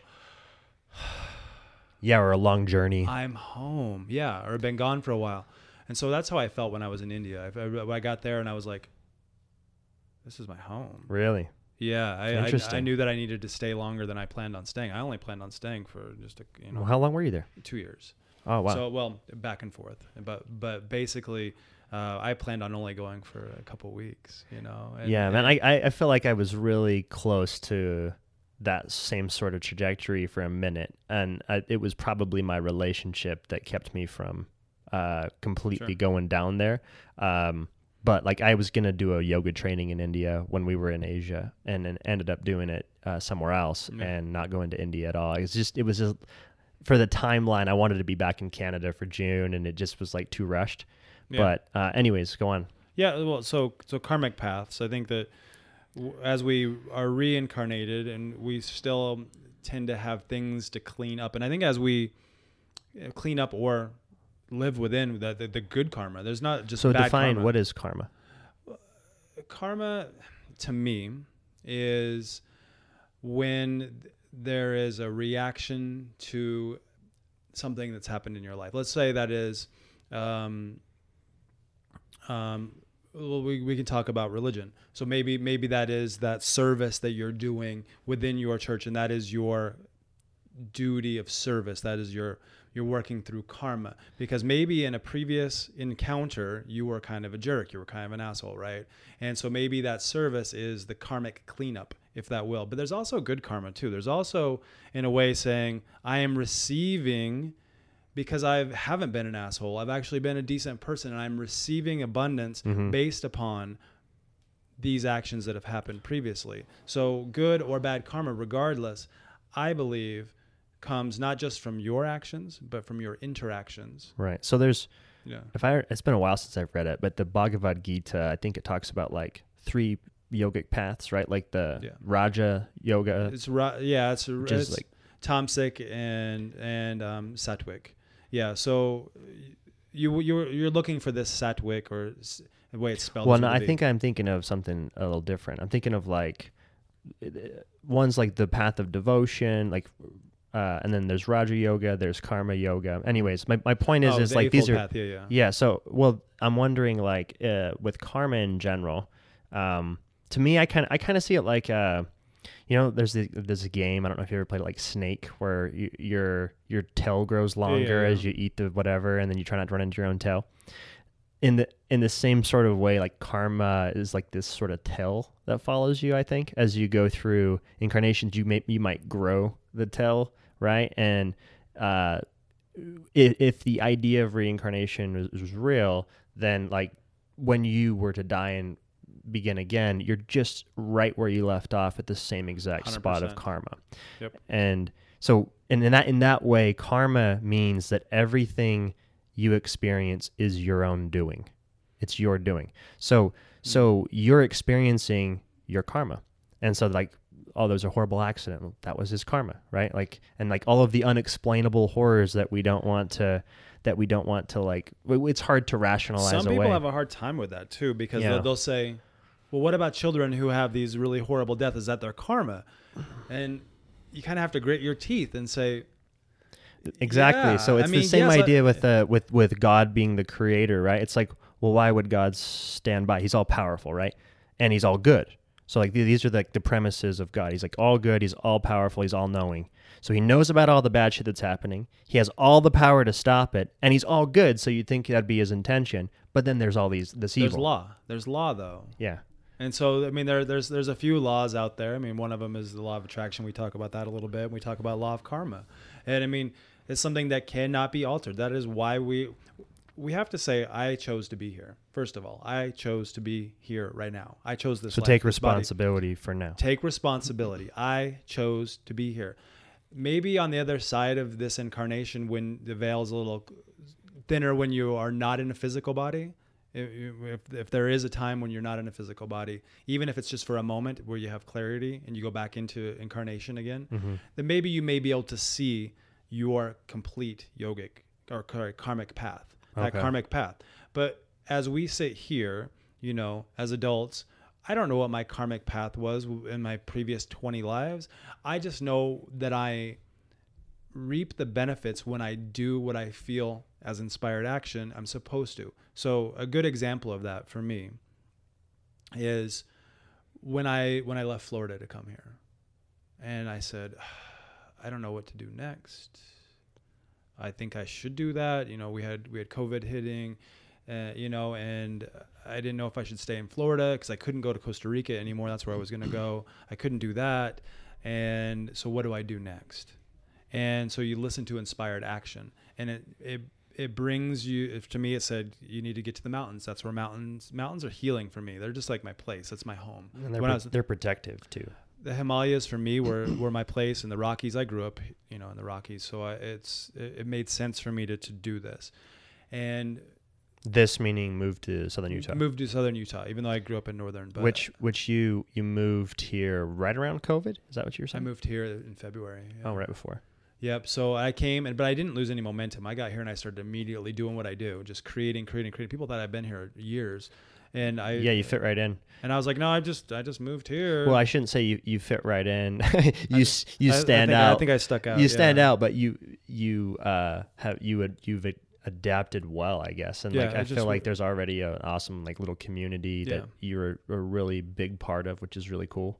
But yeah, I mean, you got the you got the sleeve, you got like the rainbow beanie and the epic beard. Like you you don't necessarily fit the southern you the stereotypical Yeah. Utah.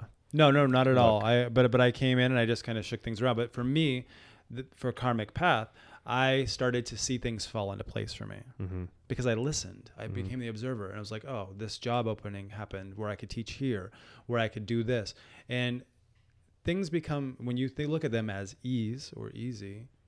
And you're doing what you're supposed to be doing. When you go, okay, I'm not, I'm not going to be an asshole, and I'm going to, to, to be compassionate. Then things start to fall into place, and we learn a lot about that, especially as we have hard times. So this whole year has been a hard time Yeah. okay, where I couldn't teach other than online. I didn't know how to teach online. I, it wasn't really all that familiar. I didn't have all the equipment. I needed the ring light. I needed a microphone. I needed all this stuff, right? Mm-hmm. Hard times. The gyms closed down. The studio shut down. Hard times. But instead of me freaking out about it, you take the four breaths we talk about and go, mm-hmm. I got this. I got this. I'll figure this out because those karmic things have been swept up and I know that I will be presented with opportunities. And it's a law of attraction idea too. It's just like Yeah. I know that I'm do I've done the work and I'm continuing to do the work, I know that I'm not going to be without food. I know I'm not going to be without money. I know I know all these things, and if I am, it's because I'm supposed to be. So that's santosha. It's like if I if I have to not eat, It's contentment, right? it's yeah, contentment. I I'm, the first day that I decided to move, I I left my house, and all the stuff I told you I was a minimalist. All everything I had fit in my Jeep, everything I owned. So I put everything in the Jeep, and I slept in my car the first night, and I did that on purpose. I said I'm going to sleep in my car, and I'm going to feel sort of homeless because I I need to be content with this idea of change and I'm okay with this. And I laid there. I had my dog with me, you know, and we, we hung out in the car. And the next day I said, I, I had clarity that next morning. I'm getting up and going to Utah. That, that night I didn't know. I was like, am I moving back to here? Am I going to go north? Am I going to go? I had some friends that were, that run a, a hostel up in, in Georgia. I was like, maybe I'll go there for a little while. Mm-hmm. Maybe I'll go up to Asheville. I didn't know what I was going to do, but with sitting with that contentment and knowing that the law of karma is gonna you know it takes care of me and i'm, I'm gonna receive inspired action through meditation in those quiet moments that i knew that i could if i just listened and it felt good so go towards what feels good right go if it doesn't feel Follow, good yeah, move away Move follow away. what makes you stoked. Yeah, makes so I was like, excited. Utah, yeah, I'm gonna go do that. That sounds amazing. Got here, I had a job. Uh, I was applying at, diff, you know, uh, sending my resume to different yoga studios before I even got here. And I, the day after I got here, I started teaching. The day after. Yeah. nice. yeah, and I was gonna stay an extra day in, in Phoenix, but I didn't because I was like, I'm gonna get up there. You know, I'm gonna get up there and do that. And I came right at the right time for us to close everything down. right. Shit. yeah. Uh, what a shit show of a year. But uh, yeah, dude, it's, it's rad that you're out here though. Yeah. Like, and I think that law law of attraction and karma, it's they're almost synonymous to me Yeah. because it's like this idea of the snake tail, the karmic tail, or the whatever that you're that all of us have. In a way, is just kind of like saying where you're at on the spectrum of of human beings, like of existence. So if you know we've kind of proven now, like if you just look at like I was floating the other day, super super high, but I had this idea of uh, I saw the, the lights turned on, I had the lights on, and it was a white light, and it refracts into the different colors, right? You see like the prism, the Yeah. different rainbow, and um, I'm like, oh, that's just proof right there. There's the spectrum of light. There's the spectrum of color. Like the white light has all the colors, and it just refracts into the different colors, and it just it's like physical proof that I can see of the spectrum, right? And the same thing as listening to uh, the same track you probably did today with the with the the sound bowls, Yeah, right? yeah, yeah. And it goes through the different tones. Now I'm experiencing the different feelings of the vibration of music at different frequencies, right? So it's like different tones. So it's like this is just proof on an auditory level of the spectrum of sound, right? And in the same way, there is human proof of another kind of spectrum. You might call it the karmic spectrum or the law of attraction or whatever it is. But there's different humans operating on and, existing on different ends of the spectrum. And it's malleable. You can move up and down the spectrum. So it's like the if you're if you're somebody who's who's um you know struggling and you're you know a lot of scarcity and a lot of like you're in a, a survival mindset right? You're in a different side of the spectrum than the person who's like affluent and uh you know giving back and and you know philanthropist and all this other stuff. Those are like two two totally different human experiences right? But we're underneath it all, underneath the mask, we're all the same thing. We're just lost with the mask on, being a person, playing a role in this in this dance, right? It's like oh, we certainly are. You know, Ram Dass, he talks about uh, um, the problem with going to a party with a bunch of people that he knows. Yeah, or at least he would say he, he used to be like this. Is the part the problem with going to a party with everybody that he knows is he didn't know which masks he should wear.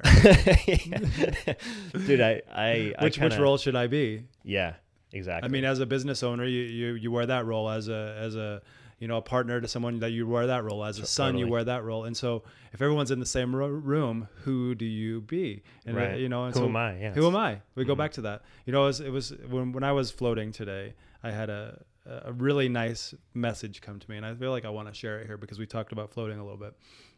So as I got in, um, use the the noodle, you know, be Yeah. behind my head. And it took a minute to get comfortable. It took a minute to settle in. It took a minute to find my comfortable spot. Mm-hmm. I was holding my ears above the water for a minute, you know, Mm-hmm. sort of just finding that where I could actually find ease. And the meditation wasn't there right away. I was trying to find comfort, trying to figure out how the lights and the jets and all, you know, you try to figure all these things, how Yeah. they work. But once I found it, Mm-hmm. You drop the ears below the level of the water. Mm-hmm. The, the, the little floats holding your head. The legs can go wide, the arms go wide, and you coast on in. And that is where that ma- those magic moments are, is when you can find ease, Yeah. not just in floating. I'm just talking about like ease in your life, Yeah. because you're gonna have. I had a, my guru. He said that the the transformation is within the discomfort. Yeah. Okay, so let's get uncomfortable for a little bit. So then when we do ease in, we realize that's what we want to be, right?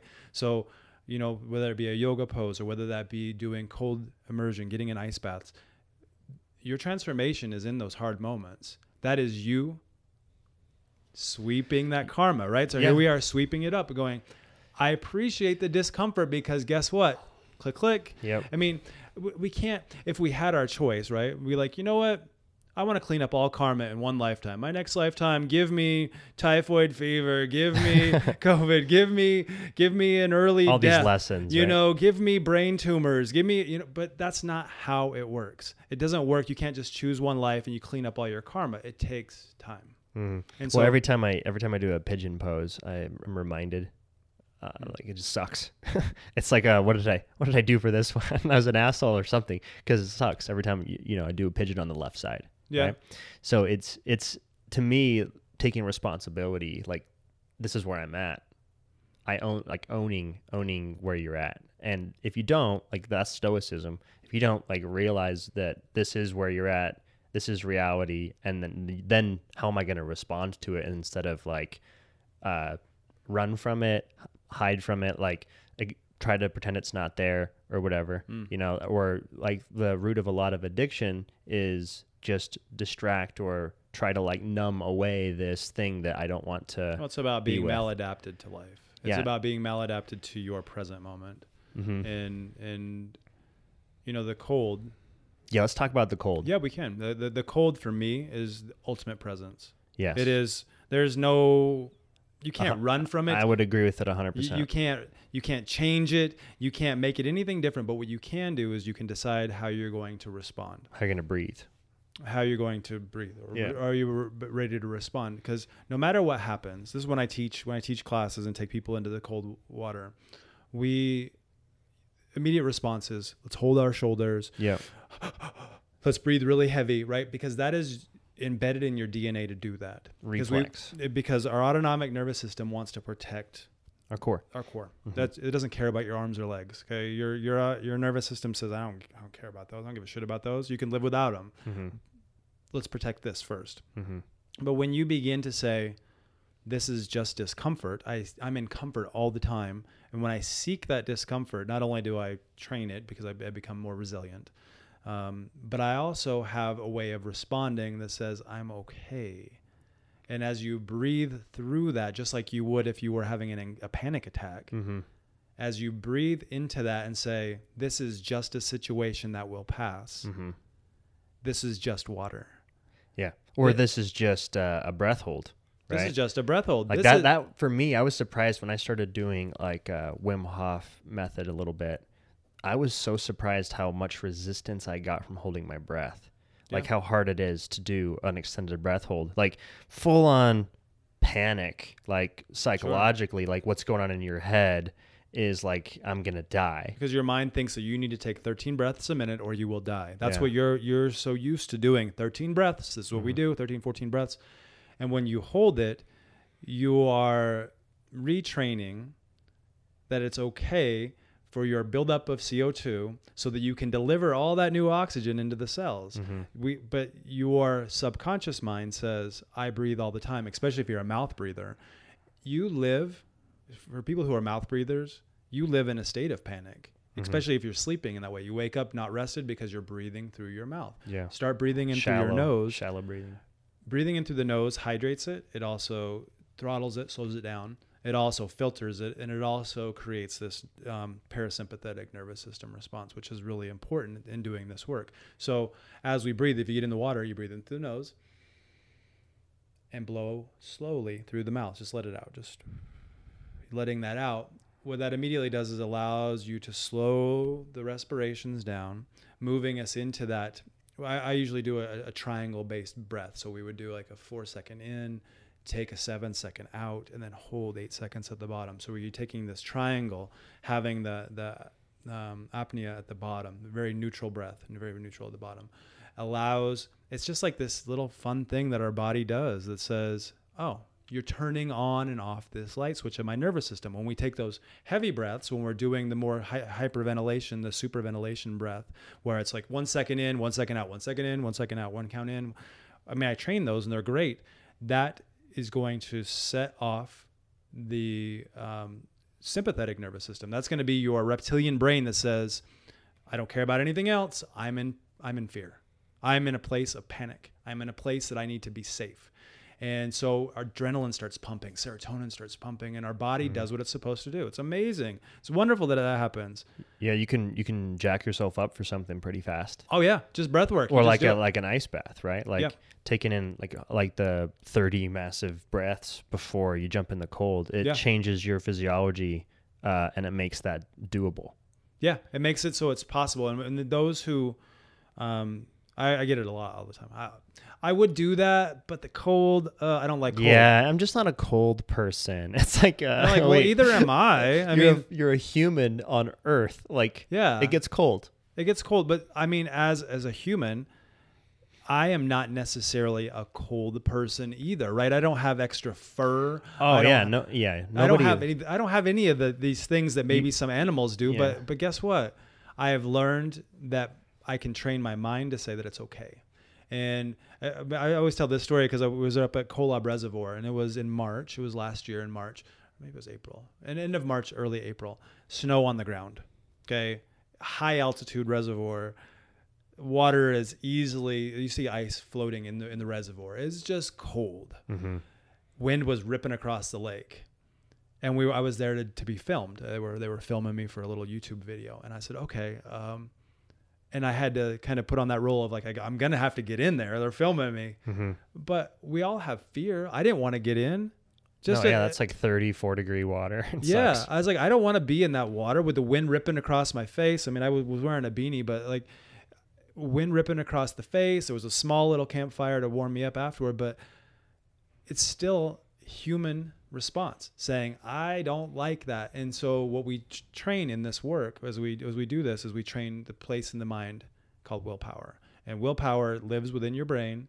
It is connected through your your neurons there, your neurological pathways that connect everything. And as we fire them up, we learn how to how to tap into it. Mm-hmm. And I so when I went in, when I lived in India, I lived at the in, in the Himalayas, right by the Ganges River. So Mother Ganga, right there, it's cold all year long. It's a glacier-fed river. Right. It's a massive river, but it's glacier-fed. It is very very cold, and it is a rite of passage to get into the water. It's very much a, an experience. were, you, were you in Rishikesh? I was in Rishikesh. yeah. Oh, okay.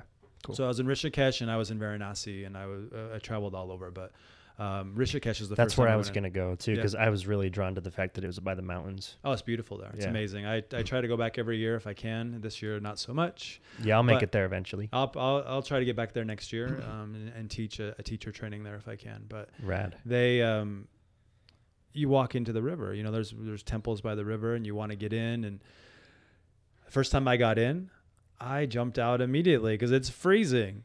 You know, because I wasn't ready, and I think that's the the case with a lot of things that we do in our lives. Right? Use that as a lesson. Like we jump into things, and either we can sit with the discomfort and learn our way in, or we jump out. Mm-hmm. And so for me, I jumped out.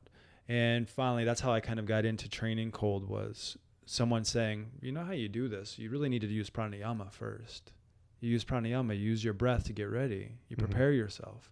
And this is before I knew anything really about Wim Hof, but it was just pranayama. well, he he went to India too. I mean, that's Yeah. like pretty much exactly what the Wim Hof method is. It's just some pranayama. pranayama, yoga, and mindfulness. Yeah. So Yeah. so we we tapped in. We did uh, bellows breath and breath of fire. I used something called tumo, which is a Buddhist practice.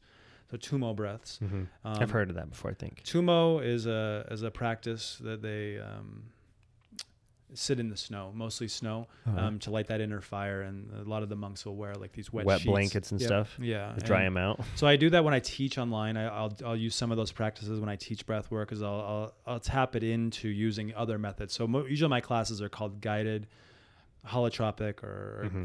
g- guided hypoxia or guided breath with meditation because I use so many different types of breath. Mm-hmm. Because I think that there's not just one right or wrong. I think Right. you know we have in the military. I learned a breath uh, work. It's called box breathing, and the box breathing is you know, usually a four second in, four second hold, four second release, four second hold. This is used to help us stabilize and calm the nerves when you're firing a weapon. It is breath work in the same. Yeah. I teach that now in yoga. The same principle that I learned how to shoot my rifle is helping those who are having anxiety. So, I mean, it all relates, it all ties together. Yeah. And you can take that box breathing into four and five and six and seven, eight, nine, whatever counts you want to gain a nervous system response.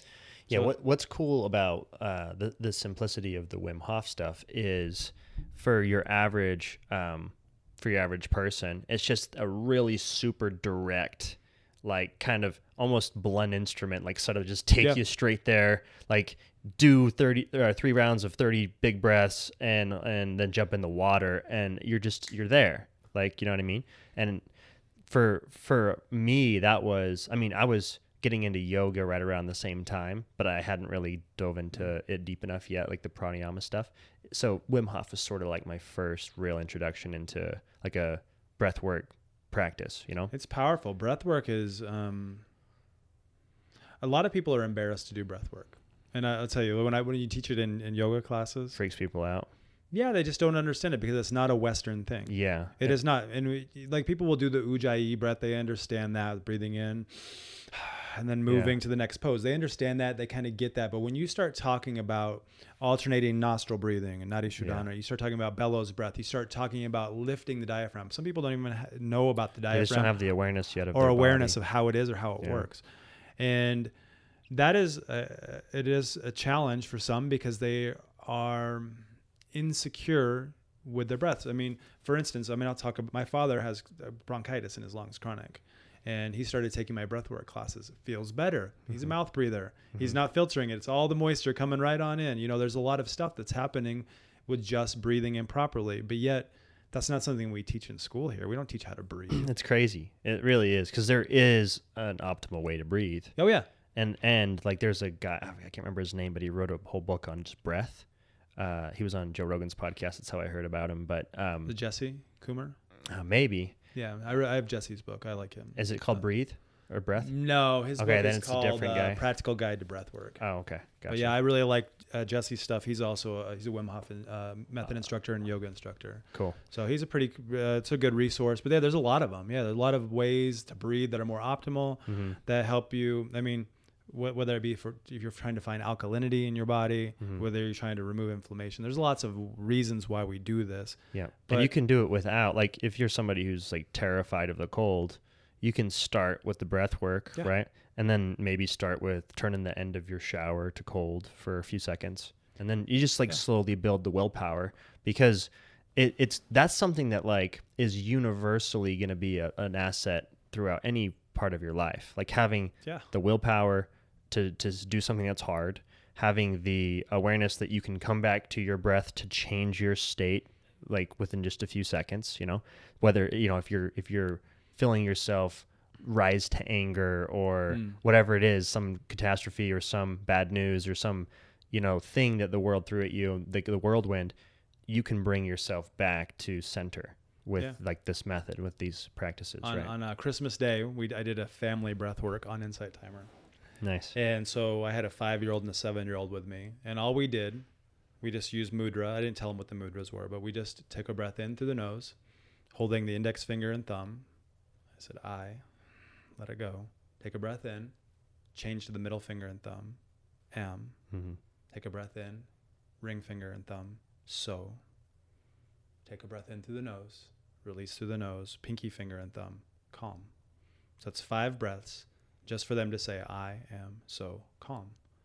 Amazing how that changes. They start they're using that now as as when they want to react because brother threw a toy at them, you mm-hmm. know, or you know, I got a lot of comments afterward of people like, I love that I can teach my kids breath work. And that's what's so neat about pranayama in general or just breath work Yeah. is you don't have to. I mean, I wouldn't take a, a, a five year old and do you know a, a hypoxia breath with him. Right. I wouldn't do Wim Hof and take them into the cold necessarily, but it doesn't mean they couldn't. Um, you know, be be cautious with that, but you know because they're not fully developed and they're still learning yeah. about their nervous system response. But, but once you get to be an adult, I was told by my guru that yoga is us like a sledgehammer. It is breaking down the walls we've spent our entire life building. So breath work for me is the same thing. It is like, okay, I built these walls to keep me safe that didn't need to keep me safe. And now I'm using breath work and cold immersion to break them down to my raw self. Again, removing the mask. Yeah. You know? It'd be cool to do some uh, some fun stuff here for like members and stuff. You know, get the get the tubs out, do some Wim Hof events. Yeah. in the future, um, and the fire and ice room having the sauna for people to heat up. I mean, it, it's not really big enough for big groups, right? No, but you could you could fit four people in there. Yeah, easily. Yeah. Uh, I, I've already done. I mean, we actually had a family who rented out the space, and Hmm. they had probably nine or ten people, and they just kind of like were rotating between floating and the fire and ice room and stuff. But um, yeah, it's it's it's actually a lot funner with more people. like it, it, it's empowering to be you have other people there, you know, uh, encouraging you when you go into It the is. into the It- cold. uh, you know, no matter what the temperature is, I mean, whether you're doing it at 30 degrees or you're doing it at 60 degrees, it's still a shock on the nervous system. And so that's I try to tell people like what they, I get asked a lot. What what temperature should I do it at? How long should I stay? How should I breathe when I'm in? And Yeah, my response is, what do you need? yeah, You know, like, do you need heavy lifting right now? Do you need to shake some shit loose? All right, well, g- go do 90 seconds in 35 degree water. and different people Yeah. are going to respond differently like some people if, if you put them in 38 degree water it might like man might be like i'm never doing this again right yeah. and so maybe 60 is exactly where they should start right Yeah, yeah, or yeah. a cold shower or something you know uh, so that Start they- with a cold shower. it's like we were talking about with the mor- the morning routine thing it's like you don't want to give yourself 50 things to do because then you get discouraged after one day that you missed it you know and then you stop doing anything so it's like starting starting incrementally where with something that you'll actually stick with is is the is the play um, and i think don't you do uh, you do these like regularly these cold immersions but when's your next one is it in january Um, no, I have one Saturday. saturday Yeah. So I'm been. at the lake yep. So I do one at. Um. I've been using the reservoirs here, so I do have one at Quail Creek on Saturday. oh dope Um, so it is in january technically but January technically, Right. but yeah, basically just only a few days away. But then after that, I mean, I, I host them in the summertime using the ice bins because the reservoirs are too warm yeah warm and i really like the connection to nature it's just definitely it's been the healer to me was to doing this in nature totally but the cold does still teach and whether it be in a room you know uh, tuned away from everything or whether it be listening to meditation. I mean i think uh, we were talking about you know having somebody guide them into cold is a really great idea because Yeah, we need to record something. yeah record something of me me playing and talking and, and i think that's really helpful. But uh, all the while it's about listening to the inspired action that says i i should do this. I don't know why and making it available in a in a way that that works for their practice. So if for me if i wanted to go heavy I would do, you know, a very, very cold for a shorter amount of time. Just because I'm experienced in this doesn't mean I just want to go do an hour every time I get into the cold. I don't. Yeah. I, I, I have other things to do in my day. Right. You know, but it does help me manage my day. So when I was here the other day, I did 20 something minutes in into the into the soak tank. It was great. It was wonderful, but I could do longer, but that's, Yeah. but that's all I wanted. But that's because it's like what at sixty or something. Yeah, but that's all I wanted for that time period. Mhm. Um, you know, there are times where I only just want to get in. I go over to Ivins Reservoir and I'll get in for 10 minutes and be like, I'm done. That's all I need. That's all I need to like inflammation and feel whole, get centered, go into it. but yeah, I'll be doing them almost every week as long as people if want. someone to wants to go um, to your one on Saturday, how do they do that? um, they just show up at Quail Creek at two. nice. yeah, I mean, but, but if you want it, they can message me on my my Instagram is Ryan Bean Yoga, and that's the easiest way I advertise there, and I have it on my Facebook and stuff. But yeah, really, it's a donation based. Um, I'm doing that one as donation based because I'm doing it for a group of men who want to to go deeper. Um, Hell yeah. And they're I'm gonna try uh, to make it to that for many sure. Many of them are um, it's a recovery group, and so Mhm. they're using cold immersion as a way um, through their recovery. Nice. Uh, but it's open to everyone. I mean, it's not. But it, but it, I, I I'm loving that men are contacting me saying I want to do the work. Yeah. Hallelujah, right? Like Yeah. I want to do the work. I want to be a better human. I want to be a better man. I want to be a better partner. I want to be a better, better dad. And I was maladapted to life at one point, so I drank a lot or did what you know. And now I realize that I can I have these other tools that help me be more adapted to life. And so, um, yeah, I'm really happy to offer that. So I, I do it as people want, you know. Sweet. Um, I have done stuff at um, teen um, centers. Uh, Mhm. There's there's one here in town. Um, that's it. they they live on the premises. They rent a bunch of houses, and the Mhm. teens live there Mhm. um, for whatever reason. You know, maybe Mhm. some of them have been removed from their homes, or some of them have chosen to be removed. But they, I went over there, and 25, you know, between 13 and 18 year olds, got in the ice buckets. You know, we had 100 pounds. 100 pounds in each one of them and 100 gallons of water and it was 35 degrees and they got in oof. it was wonderful Yeah, that's awesome. and, and we did a meditation afterward kind of and I say oof because I've been in 35. It's it's so cold. it will, it'll wake you up yeah, it's needles for the first couple. It'll wake you up, seconds. but done properly under the right guidance, and I think that's key is the right guidance.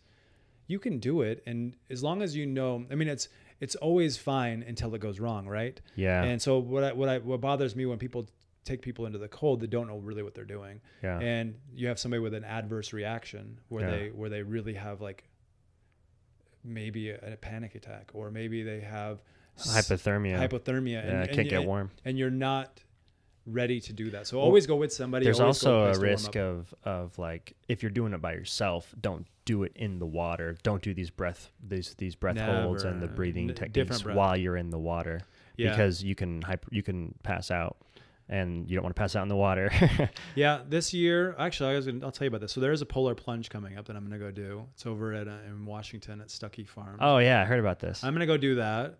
Um, it's at the end of January. Um, but I'll probably be doing some training up to that just to yeah, they actually reached out to us to invite Oh. to invite people. So anyone listening, you're invited. yeah. what so da- what's the date? it's on the 30th of January. Okay, and they like, go down a big water slide into a cold pool. They have two pools that I guess they're keeping um, not heated, so they're going to get into them. And I guess there's some prizes and stuff. They invited me. I said, okay, yeah, I'll go and see if this works for me. You know, I'm not doing it for ego by any means. I'm just like, yeah, I'll support your event. I want to people Sweet. to support my events Sweet. Um, because I very rarely do things beyond the 10 or 20 minute mark and when it's really really cold i just don't do it um, but i'm going to start training last year i did right at an hour up at baker Oh, so you're gonna see how long you can stay. That's kind of the Yeah. That's kind of what their event is.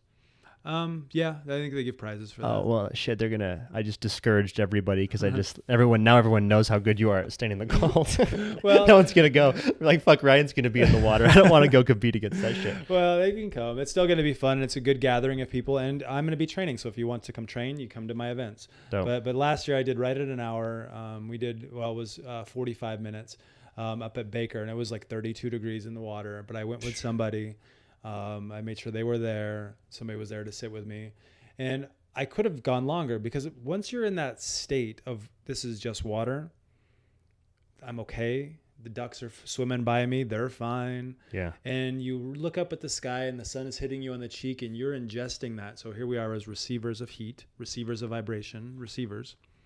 I ingest that heat. I let it go down my body. Now, I couldn't feel my feet or my hands, Yeah. but I was feeling heat surge through me. I've been in ice baths where I'm hot because my body begins to radiate heat and using these Tumo techniques and some of the Wim Hof techniques where you begin to radiate heat because your core temperature is not changing. Right.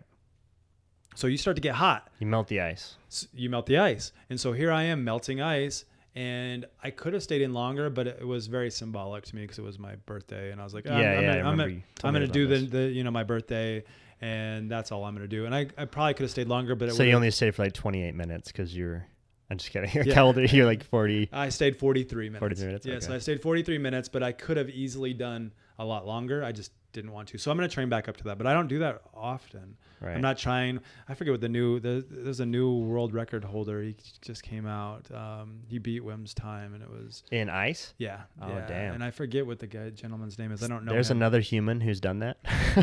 Yeah, so he got the Guinness, and I forget what his name is, but Because Wims was like 75 minutes in just a tank of ice or something. he was two hours and Oh, something. shit. two hours and twenty. I oh, think. man, that's so. I think it was 228 or something. So fucked up uh, when you think about it's just ice. Like that's just sapping. I mean, that kill the average person in like 20 minutes or something. without training and without that confidence that we talked about saying Mm-hmm. i got this and when your core temperature increases now you need to train the hands and feet because otherwise you'll end up losing them Right. you'll end up losing them in the process but you could survive that with the training Right. so i do like doing frost walks in the morning hmm is something that i actually um, that i was was taught that is really important because like think about it we send our dogs out to go take a crap in the morning right go do it but yet we always stay at the door in our comfort right Yeah. why well they they they have the same they actually have a little bit more than us but their feet are bare just like ours right Yeah. Yeah.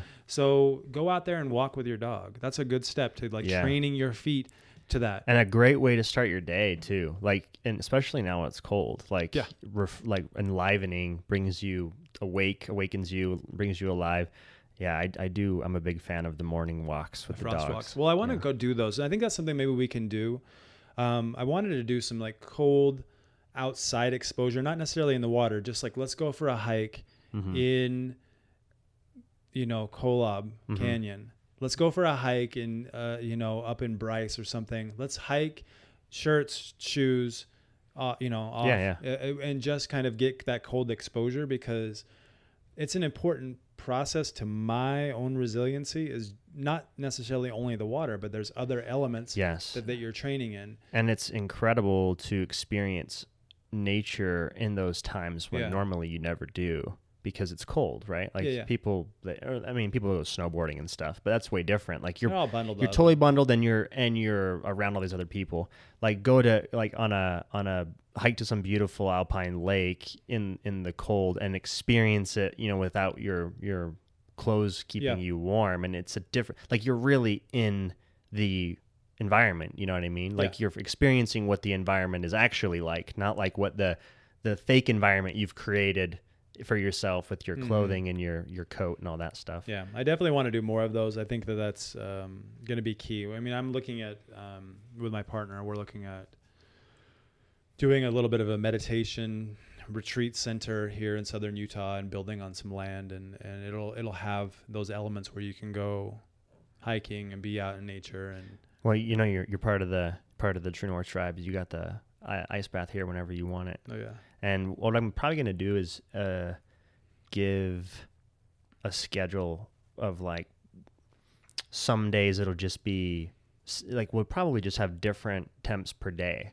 Hmm, So people that's cool people can be like, you know what, um, I want to go do a cold plunge, um, but I don't want to like go hardcore, too hardcore. So let's do it at 60, and then we'll just have certain days where you can just come in and it'll be at 60. But there's got to be at least one day a week where we drop it down to If like if we I want to get it. it I want to get it all the way down to as cold as we can get it with the chiller, which I think is about 38 degrees. perfect yeah. And that's we got to do at least one day a week where it's 38 degrees because um, then you can get like those shorter, like powerful plunges. You know. I really liked the going from the cold, and I just got into the sauna for a minute. I didn't get in very long, but then because I knew I was going right into float, Mm-hmm. that was a really nice transition. So normally I like to go, you know, I do breath work, and then I'll go into meditation, and then I'm ready for for you know for cold. It was really nice, a nice transition because the water is super warm in the in the you know the float tanks. I don't know what you keep those at, but it was it was warm. Yeah, it's It- about 94 5 degrees. Yeah, it's it was- like right at skin temp. it was fine. You know, like I got in, I was like, okay, this is perfect. I didn't, I don't really, I didn't really need this on. I didn't, you know, I got, I used it for its benefits of the steam, you know, more than anything, Yeah. because I knew I was getting in the flow. But yeah, that would be really cool. It would be nice to go on, on those really cold days with guidance. I Have you think- ever tried going extreme extreme heat? Well, for I like long I, periods. I live in southern Utah.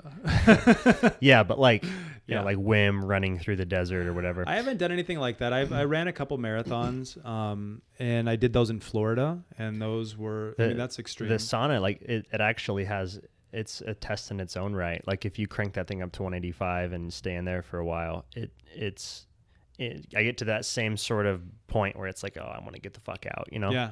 And and, and that um, has been proven to be like really good for longevity, and your body creates these heat shock proteins when you're when you're in, exposed to those high temperatures, which s- seems to be associated with healing, like just kind of systemically through the whole body.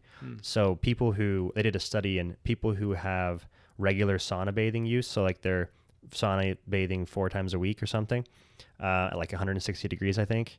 There was this study, and those people had a 40% lower all-cause mortality rate.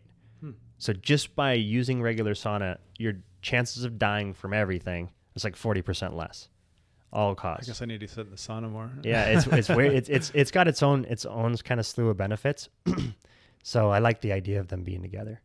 Yeah, no, I I enjoy it. I mean, I, I think being here in southern Utah, it's dry and hot, and I Yeah. and I, I definitely go hiking in the, in this weather, and I spend some time outside. But I don't um, train in heat necessarily Right. the way that I could. Yeah, because I think that both of them have their benefits, but yeah, I don't I don't train. Yeah, uh, training like from an athletic training perspective, like I'm thinking more of like just from a holistic wellness, Mm. uh, longevity perspective. I'm sure it can assist in training, but for people who you know have like like autoimmune problems, the Yeah. cold is just gonna destroy your inflammation and your autoimmune issues. You know, if you're somebody with like issues that are chronic that have been you're dealing with for years or your whole life, there's no reason not to explore a new possibility. You know what I mean? Like take that step, and it could turn into the miraculous transformation of like healthy you. I don't like to say that the cold is going to heal you. I never say it's going to heal you because that's making a very broad statement. It's saying you're going to be healed if you just do this one thing. It's kind of like here, take this special Yeah. pill. Yeah, But I do tell people that to augment your treatments, using this as a tool, you may find results. And then you, you, you start to like push them to uh, uh, uh, another instructor is, is his name is Rob and Rob um, had uh, uh, what is it Reynolds Reynolds disease is that what it's called I don't know Lou Gehrig's disease. no Reynolds Oh, I have no idea. Reynolds anyways it's a GI okay. uh, It's a, basically uh, uh, autoimmune, and, Mm-hmm. and and he talks about how when he found breath work and cold immersion, he was healed. Mm-hmm. He made that statement, not me. That he healed himself by util- utilizing these tools, and I, I think there's some validity to it. I mean, there are there is well, I mean, we were, science. we were talking earlier, not just from a science perspective, there is validity to it. Yeah. I mean, just like the way that uh, Hof was able to prove that you can, that not only can he be resistant to uh, the E. coli. the E. coli, but he can also make his blood resistant to it, and he can train like 70 other people to do the same. Where you know you're just creating uh, an immediate re- immune response, getting the specialized killer T cells that you need to fight off this this invader without the two week of symptoms or whatever. You so know, why don't people do it? yeah, exactly. Well, it's it's a Yeah. it, first of all, there has to be some sort of shift in consciousness of how of who am I and what am I like and what is the body and what is this whole thing that we're experiencing. To me, floating and yoga and uh, have they both give you a lot more awareness of like Yeah. what is you in this moment, right? You're you're you're stripping away sort of the other experience and you're going into the body, right? You're going into now and dropping in. But I feel like I feel like getting the the perspective and the awareness of like what the body is at a more fundamental level automatically organically evolves into this knowing that it's capable of healing. It's capable of, of regeneration. It's it's its default state is health. And we just happen to live in a bunch of weird fucked up circumstances where no one's healthy. You're out of your homeostasis. Yeah. I mean that's really what it is. Your homeostasis is health. Yeah. It Why, is. why why would it be any other way? Yeah, no, it is. And you, Joe Dispenza talks a lot about that. If you're not familiar with him, but he I am a little bit. So him, you know, he got in a, in a bike accident. He was hit by a car and it broke his back, uh, Mm-hmm. eight places or something. And he he really said, "I can heal my body," because he was into yoga, and the doctor told him, You know, um, don't worry about your thoracic mobility. You don't really have any anyway to begin with as humans. And he said, Whoa, wait a second. Yes, we do. Yeah. You know, and so he said, I know more about the back than you do. I know more about my spine. And so he began to reimage his homeostasis. Mm-hmm. He began to reimage that through meditation, saying, This is what my spine should look like. This is what it should feel like. This is how I should be. That and it goes back to the intelligence that created your body Mm-hmm. knows how to heal your body. But the problem is when we have shock, trauma, triggers, all these things that happen, it, it's down into the DNA that says, Yeah. that's not how I look. Not and, anymore. and so the ep- the epigenetics or our environment and our experiences in our life Yep. have an impact on our actual DNA and, and, and on the actual uh, coding of like how am I going to exist as a being all the way down to cancer. Yep. You know, like and and and being completely out of homeostasis because like cancer might be the most out of homeostasis you can go maybe. Sure, sure. And so here we are, you know, talking about what are our tools to bring us back to to changing our DNA back to homeostasis, whether it be yoga, breath work, cold, float. Get, Mm-hmm. Yeah. you know, we have all these tools now and I mean it's a great time to live and and it's a great time to be alive that we have these tools. You know, maybe even 20 or 30 years ago, we were saying Western medicine is the way. One day we'll have a cure. One day we'll have a cure. Yeah. We've always And- had the cure. It's been right within us. Well, and we and we do still have a lot to be thankful for with the Western stuff, for sure. yeah. And there's no there's no reason that the two can't come together. Um, and you know, it it's but it is it is discouraging when you have like you know experts who are super specialized into one field of study on like not not not necessarily seeing the body from a holistic perspective as one organism, um, but also not even having that awareness of their own body, right? Like and and and having that own interconnection to what's going on in their body from a from a first person experiential way, right?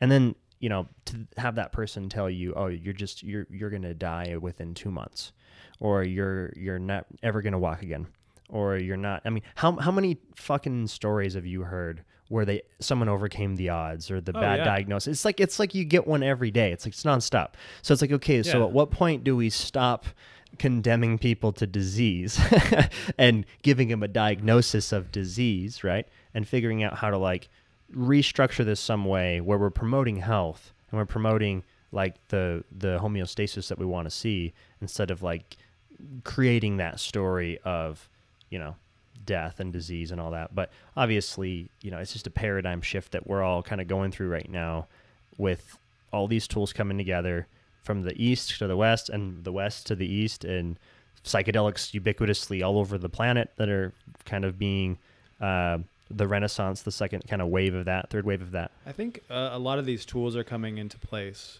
um, because we've we've lost trust in, especially in, in our government and in, in, and in doctors just in general, because we keep seeing things like yeah different disease on the rise, and we go, well, there's got to be a better way, right? So, you know, we we we we're using all these other tools because we're kind of fed up with taking pills. We're Yeah. kind of fed up with this side effect that might happen from this. We're kind of fed up with people making money selling us drugs. We're kind of there's just there's almost like this unanimous collective of consciousness that says we're kind of fed up and if I even just feel a little bit better, then I'm going to do that just a little bit. I don't mm-hmm. even care if it heals me. Like I just want to feel a little bit better. just want to make it bearable Yeah, so like for even if it's just a headache, like you know what, I'm just gonna put some peppermint oil on here. If it makes me feel a little bit better, and I'm not taking a bunch of like Advil that I don't know what's in in it, then maybe that's what I do. Right. And we start as, and I think over time it has built and is built and is built. And I like living in this time. I think it's great though that we have these tools to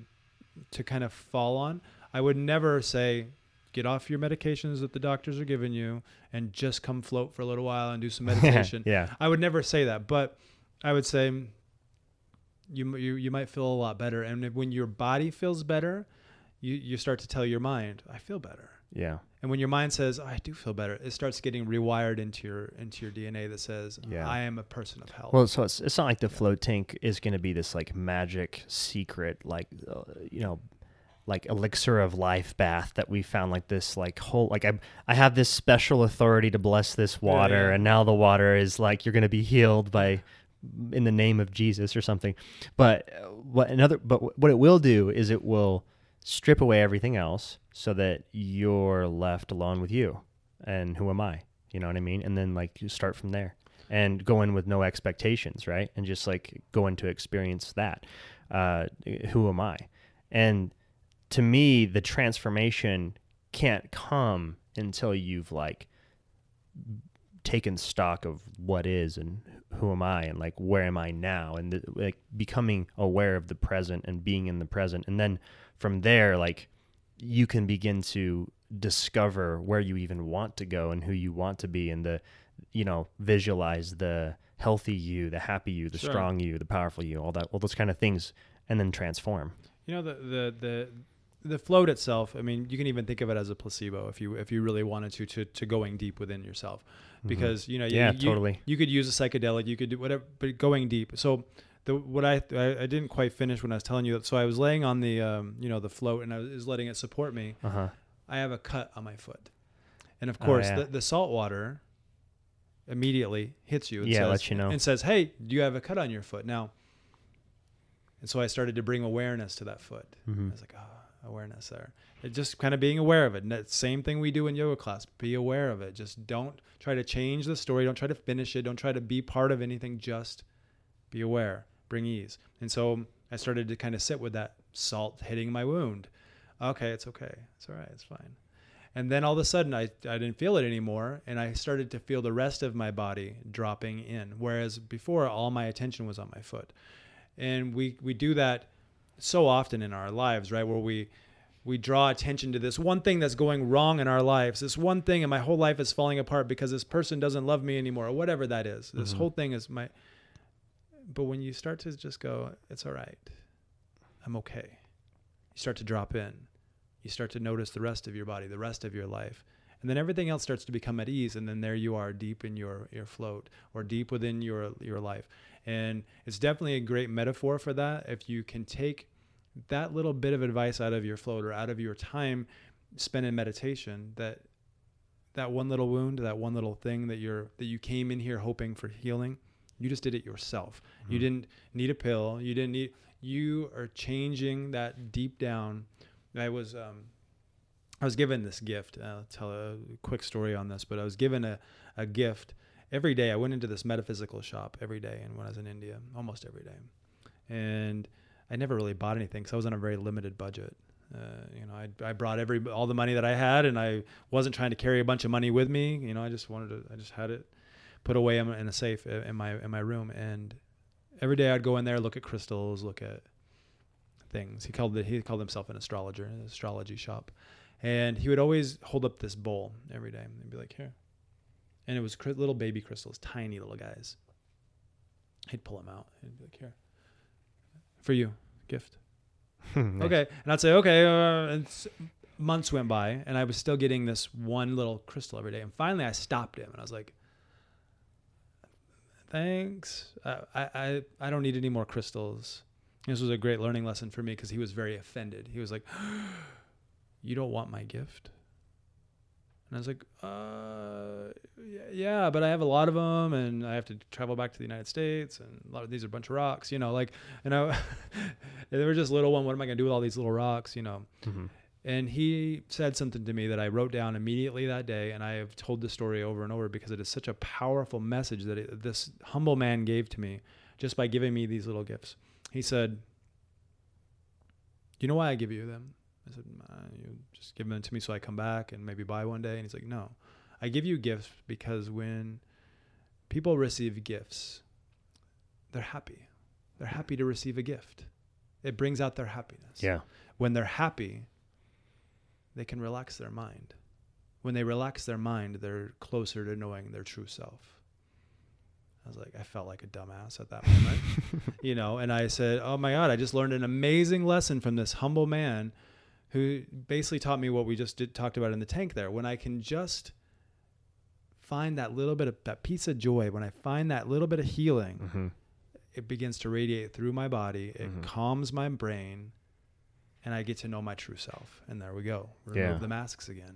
that's that's a little bit of the the motivation of why uh, I wanted to do the experiment with the medallions. Yeah. Because uh, when you're giving it, you know, unconditionally as a gift, then it, that powerful float when you're able to have that realization or that breakthrough or that whatever it is, just the rest, the whatever you're getting from it, it really does resonate as a gift. You know what I mean? And and and you get the uh, truer to closer to your true self, like like this guy was saying, which is pretty which is pretty rad.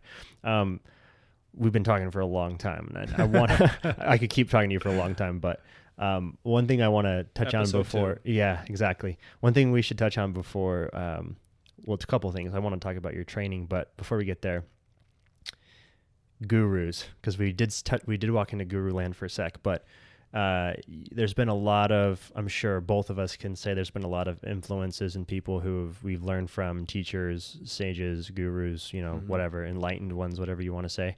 And the there's a lot of wisdom there for sure. But then you also see like spe- specifically in, in India, it's common. Um, but really, you know, like with uh, uh, Osho and uh, Bikram and like, you know, I just heard of another one, Yogi uh, Bhajan, Mhm. the Kundalini guy. Yeah. Yeah, so it's like there's all of these these uh, you know figures that everyone looks up to, right? A lot of people follow, and there's a lot of wisdom, and they say some incredible things, and they've done some incredible work. Um, like, I mean, what Bikram did for yoga in the United States, I think, is pretty rad. Like the fact that there's so much yoga here is probably in large part due to him, uh, as at least taught yoga.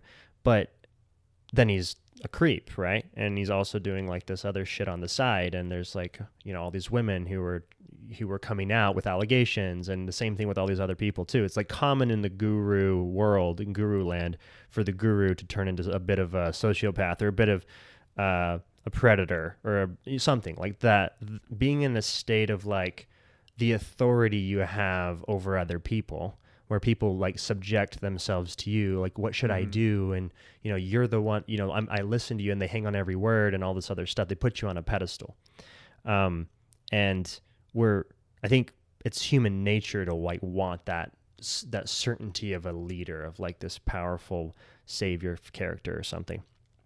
So clearly there's uh, some danger of falling into that trap like what we'll call it the guru trap where like now you're entitled to take advantage of other people or whatever it is right like where you're you're you're lost in ego you've got the mask of guru on instead of like shining through like the true Mhm. self that Yeah. wants to help others like the bodhisattva or something so um how like what have you what's your what's been your experience with gurus and uh what are your thoughts on like the the territory here because of the nature of like what you teach and how it could easily turn into uh guru land Yeah. Um, so being a, a, a male yoga instructor, spiritual advisor, meditation facilitator, whatever you want to title you want to give me that Acrobat, day. Yeah. athlete all that stuff It does come with um, its share of responsibility Mhm. and awareness and boundary setting.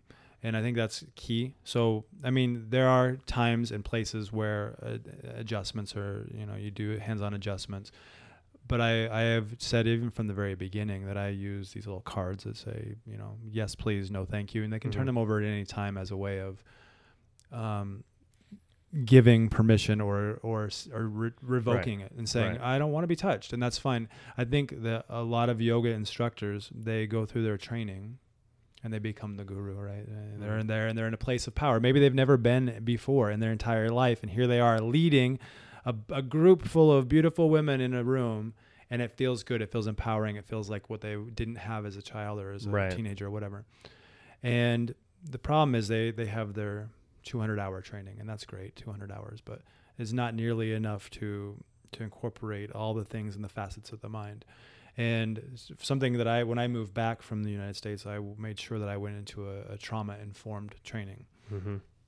to learn about trauma sensitive practices and accessible yoga. I teach some stuff for for, Mhm. tr- for those with TBI for traumatic brain injury. I think that's really an important piece if you are going to be a fully rounded guru, if you want to call that. I would I've been called that and I I always just say you're a guru because we all are. We're all in this process of walking each other home walking each other home. Mm. So if someone says you're a guru, like, no, you're a guru. yeah i had a Yeah. I had a float recently and then went over to yeah I saw you at Sunrock when I went over to Aaron's and Lily's workshop yeah, yeah. um, floated right before that, and then I had this kind of thought come to me that was it was very much along those lines, uh, but it was in relationship to me and my dad, and just how we really hold the key to each other's healing in a lot of ways, and and we're teaching each other a lot, uh, and I think that's just common of any parent child dynamic, right? Like Sure. you're learning from your kids as much as they're learning from you, if not more, right? So I think keeping that uh, understanding is key and that humility is key. But uh, I feel I, I just feel like there's a a weird tendency for for for for power. Yeah. you know, and it's and and so it's strange because you get these people who are who are um, pra- the practice, the discipline of what they're doing and what they teach is, in, by its nature, supposed to eliminate the ego that seeks the power. But then when they're in this position, they take the power. You know what I mean? Like they Yeah. they're they're in the position and they take the power. Like they they uh, you know they start a cult or whatever it is. Well, I think a lot of these supposed gurus, you'll notice, they don't become a student anymore. They, they stop being a student when they get into that position. Right. I mean, how many times did you see, you know, some of these gurus still practicing, going to other people's classes? They stopped. hmm And that's a problem with a lot in the yoga community, just in general, is they go, I'm so full of my life and other classes I'm teaching, I don't practice anymore. Or I even found that with myself where I came back and I'm like, there's no one here that inspires me. So I'm just going to do my own thing. I'm just Yeah. going to teach. And I found that and I had to say, no, go to classes. You need to be the student. I remember what my, my guru told me. You're, you're always the student. And don't ever forget that. Yeah. So that's where I found Budokon and I started finding more about th- that practice because it became more of an inspiration. So what I would say is that those gurus probably stopped practicing, probably. And I, don't, I can't Yeah. say for all of them, but what they did is they lived their truth and they left it at that pinnacle where they were in power and they stopped practicing. And if they would have just simply said, "I need a teacher," because I think that any any uh, personality or social influence or whatever, they all have mentors. We, you know, Jay Shetty is a, is a great person who, to talk about that, where he leans on other people like Lewis Howes and others who are, and they create these groups, these mentor groups where they can still be the teacher, but still be the student. And I think that's an important dynamic that we lose, especially if you were like the, the kid that was beat up in school and now all of a sudden you're a yoga instructor or you are you know a business owner you be, that's your one time or your security guard that's always the Yeah. greatest one right or a police officer and that Police officer, yeah, and and preacher. or Like, preacher yeah and so you now you're in this position of power Yeah, like like it's it's kind of. I mean, this is this is creepy, but like the Catholic Church right now is is facing kind of almost an existential threat uh, to, about around uh, pedophilia and Mm. abuse of of young children um, by priests. So there's a weird relationship here that seems to play out in humans where where we get power it begins to sort I I mean like the bible like absolute power corrupts absolutely I don't know if that's the bible but whatever like that the whole the whole idea of power corrupting the the person in the situation um so yeah it's it seems like when people when you have something awesome to lend to the world you have gifts you you have the ability to teach or you have the ability to show people like lead people.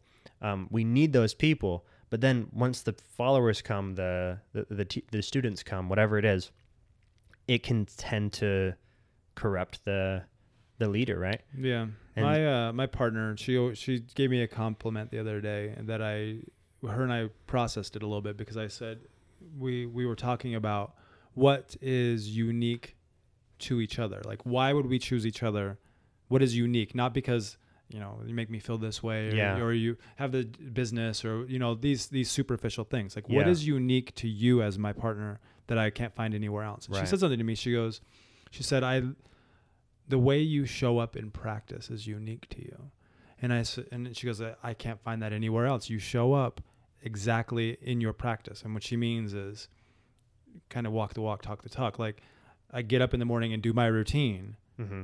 I do my sadhana. Like that is an important piece. what does sadhana mean sadhana is your daily practice, your Okay. truth. I mean, it's your truth. It's your path. It's so devotion so it's your devote. Yeah, your walk of devotion. So it's like getting up, make the bed, do your mantra, do your breath work, do your cold. Like do that so that you can show up for the world. And it was a really nice compliment to me because it's just something that I do because I feel better. Yeah.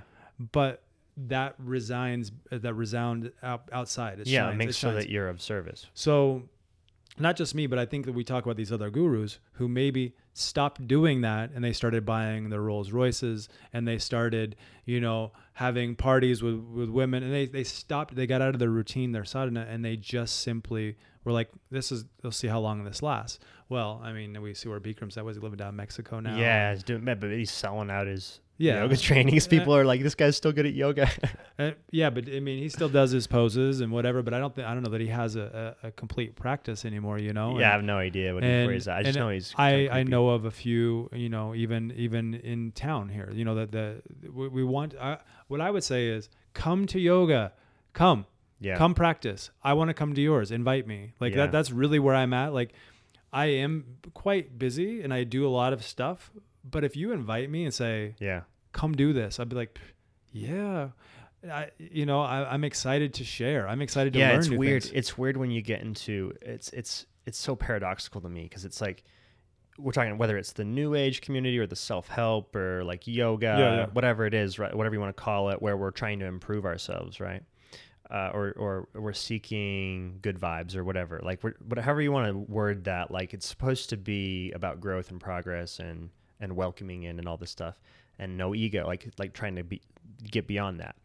And even within that, it creates this like weird sort of ego dynamic where it's like my classes versus yours, or my studio versus yours, or my uh, path, or my way, or my philosophy, or my brand, or my whatever over somebody else. And now all of a sudden, like capitalism and competition and ego and all these other things, status, have woven their way into the equation, and it's not even really about the thing anymore.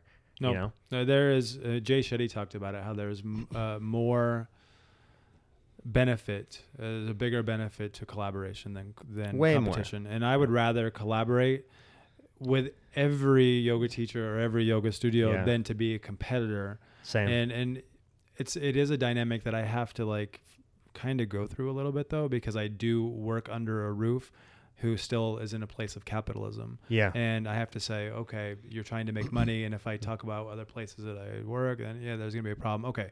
I get all of that dynamic. Yeah. And I have to, so usually I just refer people to, you, know, you want to know more about me, go to my Instagram page or, go, you know, we, I can tell you more about the other stuff that I do, but not under this roof. But there is, it's almost like we're afraid that if we share clients, then we'll lose them. Yeah, exactly. Rather, Just, it's like a zero. It's this zero sum mindset. Uh, that it's like a limited pie. Yeah. You know what I mean? Let's let's have, let's not not have a scarcity mindset. Let's move Yeah. into an abundance mindset that says all that I will ever receive is already out there in the universe. It's just waiting for my alignment to receive it. I'm right. I'm waiting for alignment and then I'm going to get it. and honestly, by by giving, by helping others, by collaborating, by by making an effort for no reason, just to like yeah. support somebody else's thing, right? Like that's how you get your own. Like that's when that's karma. It's like it comes back Mm-hmm. for sure. Uh, speaking of capitalism, what's the deal with your uh, your yoga retreat? Um, I mean, I say capitalism because like from a financial aspect, what's what is the training cost uh, for oh, people? for, for uh, yoga yeah, and like training. what's your? What, just tell me about your training. Okay, so yoga teacher training. I was, uh, well, we've done them all over, but this one happens to be in Southern Utah, which is great. We're going to be doing it at uh, Sunrock Yoga. It starts January 6th, but we we are taking people. You can come a little bit late if you want. January 6th. Okay. So if we So- post this tomorrow on New Year's, Yeah. then yeah. it's in a few days. Yep, we have- And ice ice training or lake training breath work is tomorrow. It's Saturday. Yeah, but tomorrow because I'm going to oh publish yeah, this yeah. tomorrow. So tomorrow, yeah, yeah. So you can come. All you have to do is really just contact me at Ryan Bean Yoga. But I mean, I'm doing them every week, so Right. just look for them. I'll probably be going back to Quail Creek or to Gunlock, or when Baker gets water, we'll go there. Uh, right now, it's empty. So So what's the what is if somebody is interested like who who is this teacher training for? Yep, it's for really anyone that is interested in learning more about yoga than Warrior 2. And you know, it's about saying I've been going to class and now I'm kind of like in the routine and I'm kind of bored with yoga sometimes, so I usually sometimes I go to spin class and I'm trying to find what makes sense for me physically, but also knowing that you do feel something non-physically when you go to yoga and you're just looking for the right outlet this teacher training is me, who is you know, it's I'm Hatha and Ashtanga, but Budokon minded. Um, Camille, who is an Ashtangi, and Joe, who's I think her practice is mostly Hatha based Mhm. and some Vinyasa. So we have three different instructors that give you a different point of view, but there's also all the instructors who are at Sun Rock who are going to be chipping in. So and even Lily, you know, chipping in, doing her their, their little pieces, and com- you know we'll have other instructors who have this other little piece, and taking people out into nature to do yoga. And there's ev- really a lot of collaboration Huh. that supports the training. There are payment plans for it and whatnot. But if you miss a class, it's cool. We're doing some of them on Zoom because this is the day and age we live in right now, where you need to be a little bit online Yeah. because not everybody can get to spaces and do things, and who knows, we might have something shut down. Yeah. But the idea is not for it to be a virtual. But Class, in by any means. an in-person training for sure. It's in-person training 'cause I think that's is key. Because I mean, I was immersed in all of mine, and when I whenever someone tells me they took an online training and now they're certified, I kind of question that. Mhm. I'm like, uh, there's some really value to being in person Yeah, and it's actually, different. especially when you're talking about anatomy of a person's body alignment and and alignment. stuff, yeah, yeah. yeah, So, but it, they're going to get a lot out of it. Plus, being local, it's only two nights a week, you know. And if you're going to yoga anyway, already two nights a week, uh, then there you go. Right. You know, So that's the commitment, two nights a week for how long? For four months. For four months. so it's till April, and then there's five Saturday classes. Okay. um, and those again are, are filled with like excursions and stuff. Getting out into nature and doing yoga, so it's it's more than just sitting in a classroom. Um, I I'm going to be teaching philosophy, history, you know, going into sutras and the Vedas, and I'll be doing some stuff with mobility um, and breath work. Yeah, which was low key. Like when I did my 200 hour in Asia, um, that was low key. Like my favorite part of it was the philosophy and Oh, stuff. philosophy. Yeah, like getting into, because to me that's like the roots of it, right? Like where did this come from? Why are people? Why are there so many? Why are there yoga I'm gonna do my now? best. You know, I was taught by a, by a Swami who, you know, his entire life is dedicated to reading Uh-huh. you know text and i'm going to do my best you know I, I, I, I do my best that i the way that i was been, ta- been taught it but i have certainly not dedicated my life to reading the vedas you know Right. where these guys have and so i was lucky enough to like really have that as an experience and having you know like a, a very like ayurvedic um, doctor who did our anatomy you know someone who was like very in touch with how ayurveda is and like, Mm-hmm. Yeah. how lucky is that so we're gonna do our best you know using what we know and what we've been taught you know and i'm gonna kind of regurgitate some of that information like we've done here on the podcast you know regurgitating some of the, what i've been taught which i think is valuable Mhm. and then kind of throwing my own spins on it you know uh, my own spins with, with with mobility you know with sequencing and being creative with sequencing you've been to my classes you know what i'm talking about Yeah, just, yeah. just like let's get creative and and make our practice unique for me that's what i want to be known as is that was a fun practice it was unique and it incorporated lots of things that Yeah.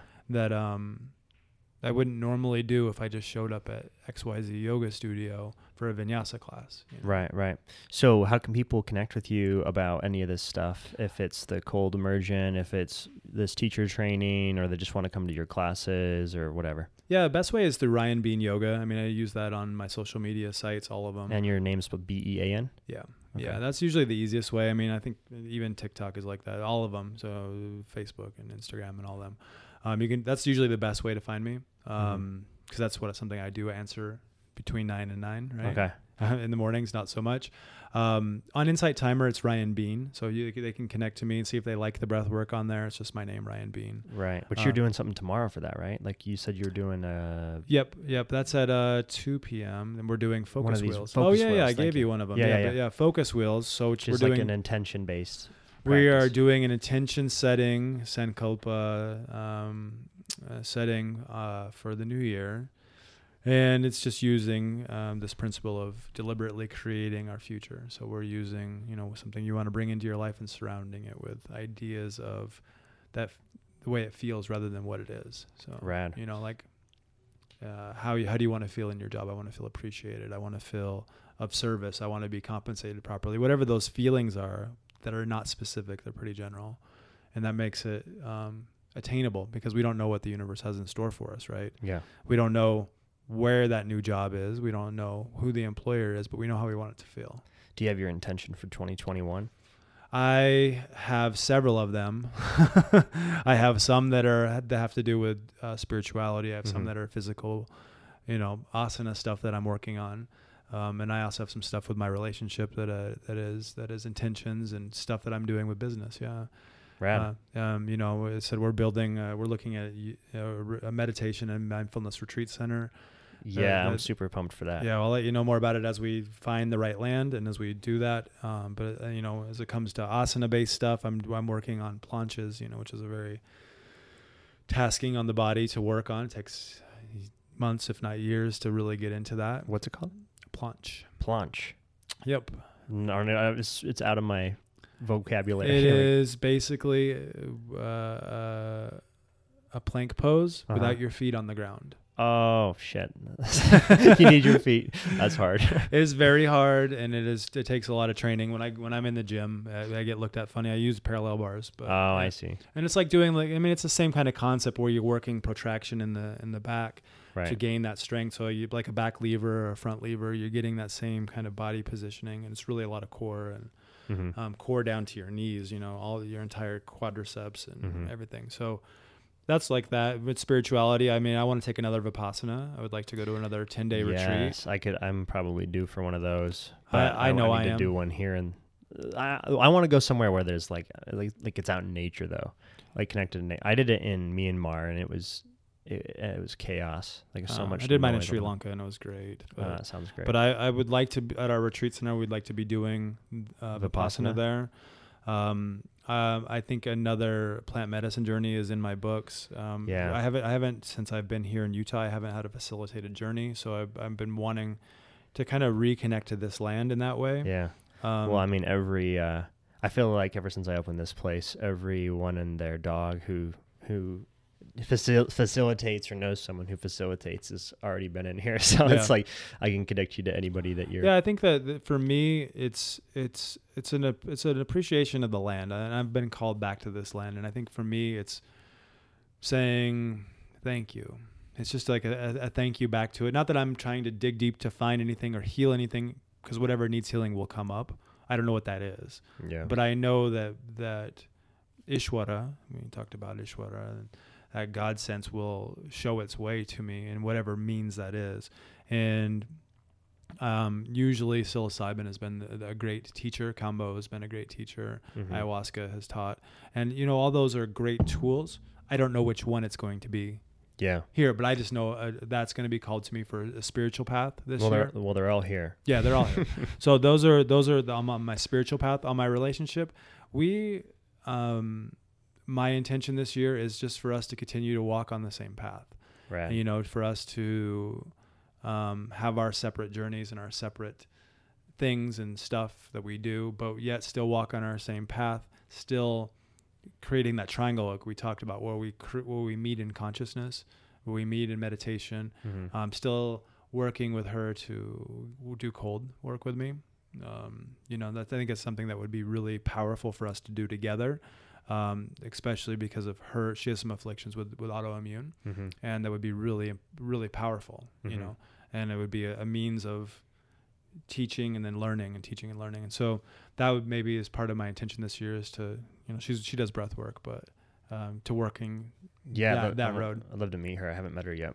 Yeah. But uh, yeah, that's that's rad. Um, it's great to that you live your life with intention. Uh, that's what I love about you, and also that you you bring others to. I mean, I think it's I think it's infectious. I think when people Mm. are around others who have like vision and intention and like a bounce in their step, like I'm I'm going here because I I you know, I know where I'm going. You Yeah. know, and I'm I'm on my way there, like right now like that's infectious and it gets other people inspired and i've noticed already just by i mean you've only been in southern utah for for a short amount of time and it just feels like you've you've created a lot already and it's it's badass and i can't wait to Mm. see you know what you do in the future with the retreat with everything it's Mm. exciting man but i'm super stoked that you came on the podcast thanks for doing this Yeah, no, definitely stoked to be here. I'm glad to be part of the tribe, and we'll, you know, keep building. I, I always had a, I, I still have this kind of mantra that you know, abundance is not something that I am acquiring. It's something that I am sharing, And so no matter what I do, I want to bring abundance to everyone. I want them to have abundance because of something, an action, a thing that I did, not just for me personally. It has nothing to do with that. It has to do with building others up. And some respond really well to that. You've responded well to that, but some say, "What do you mean?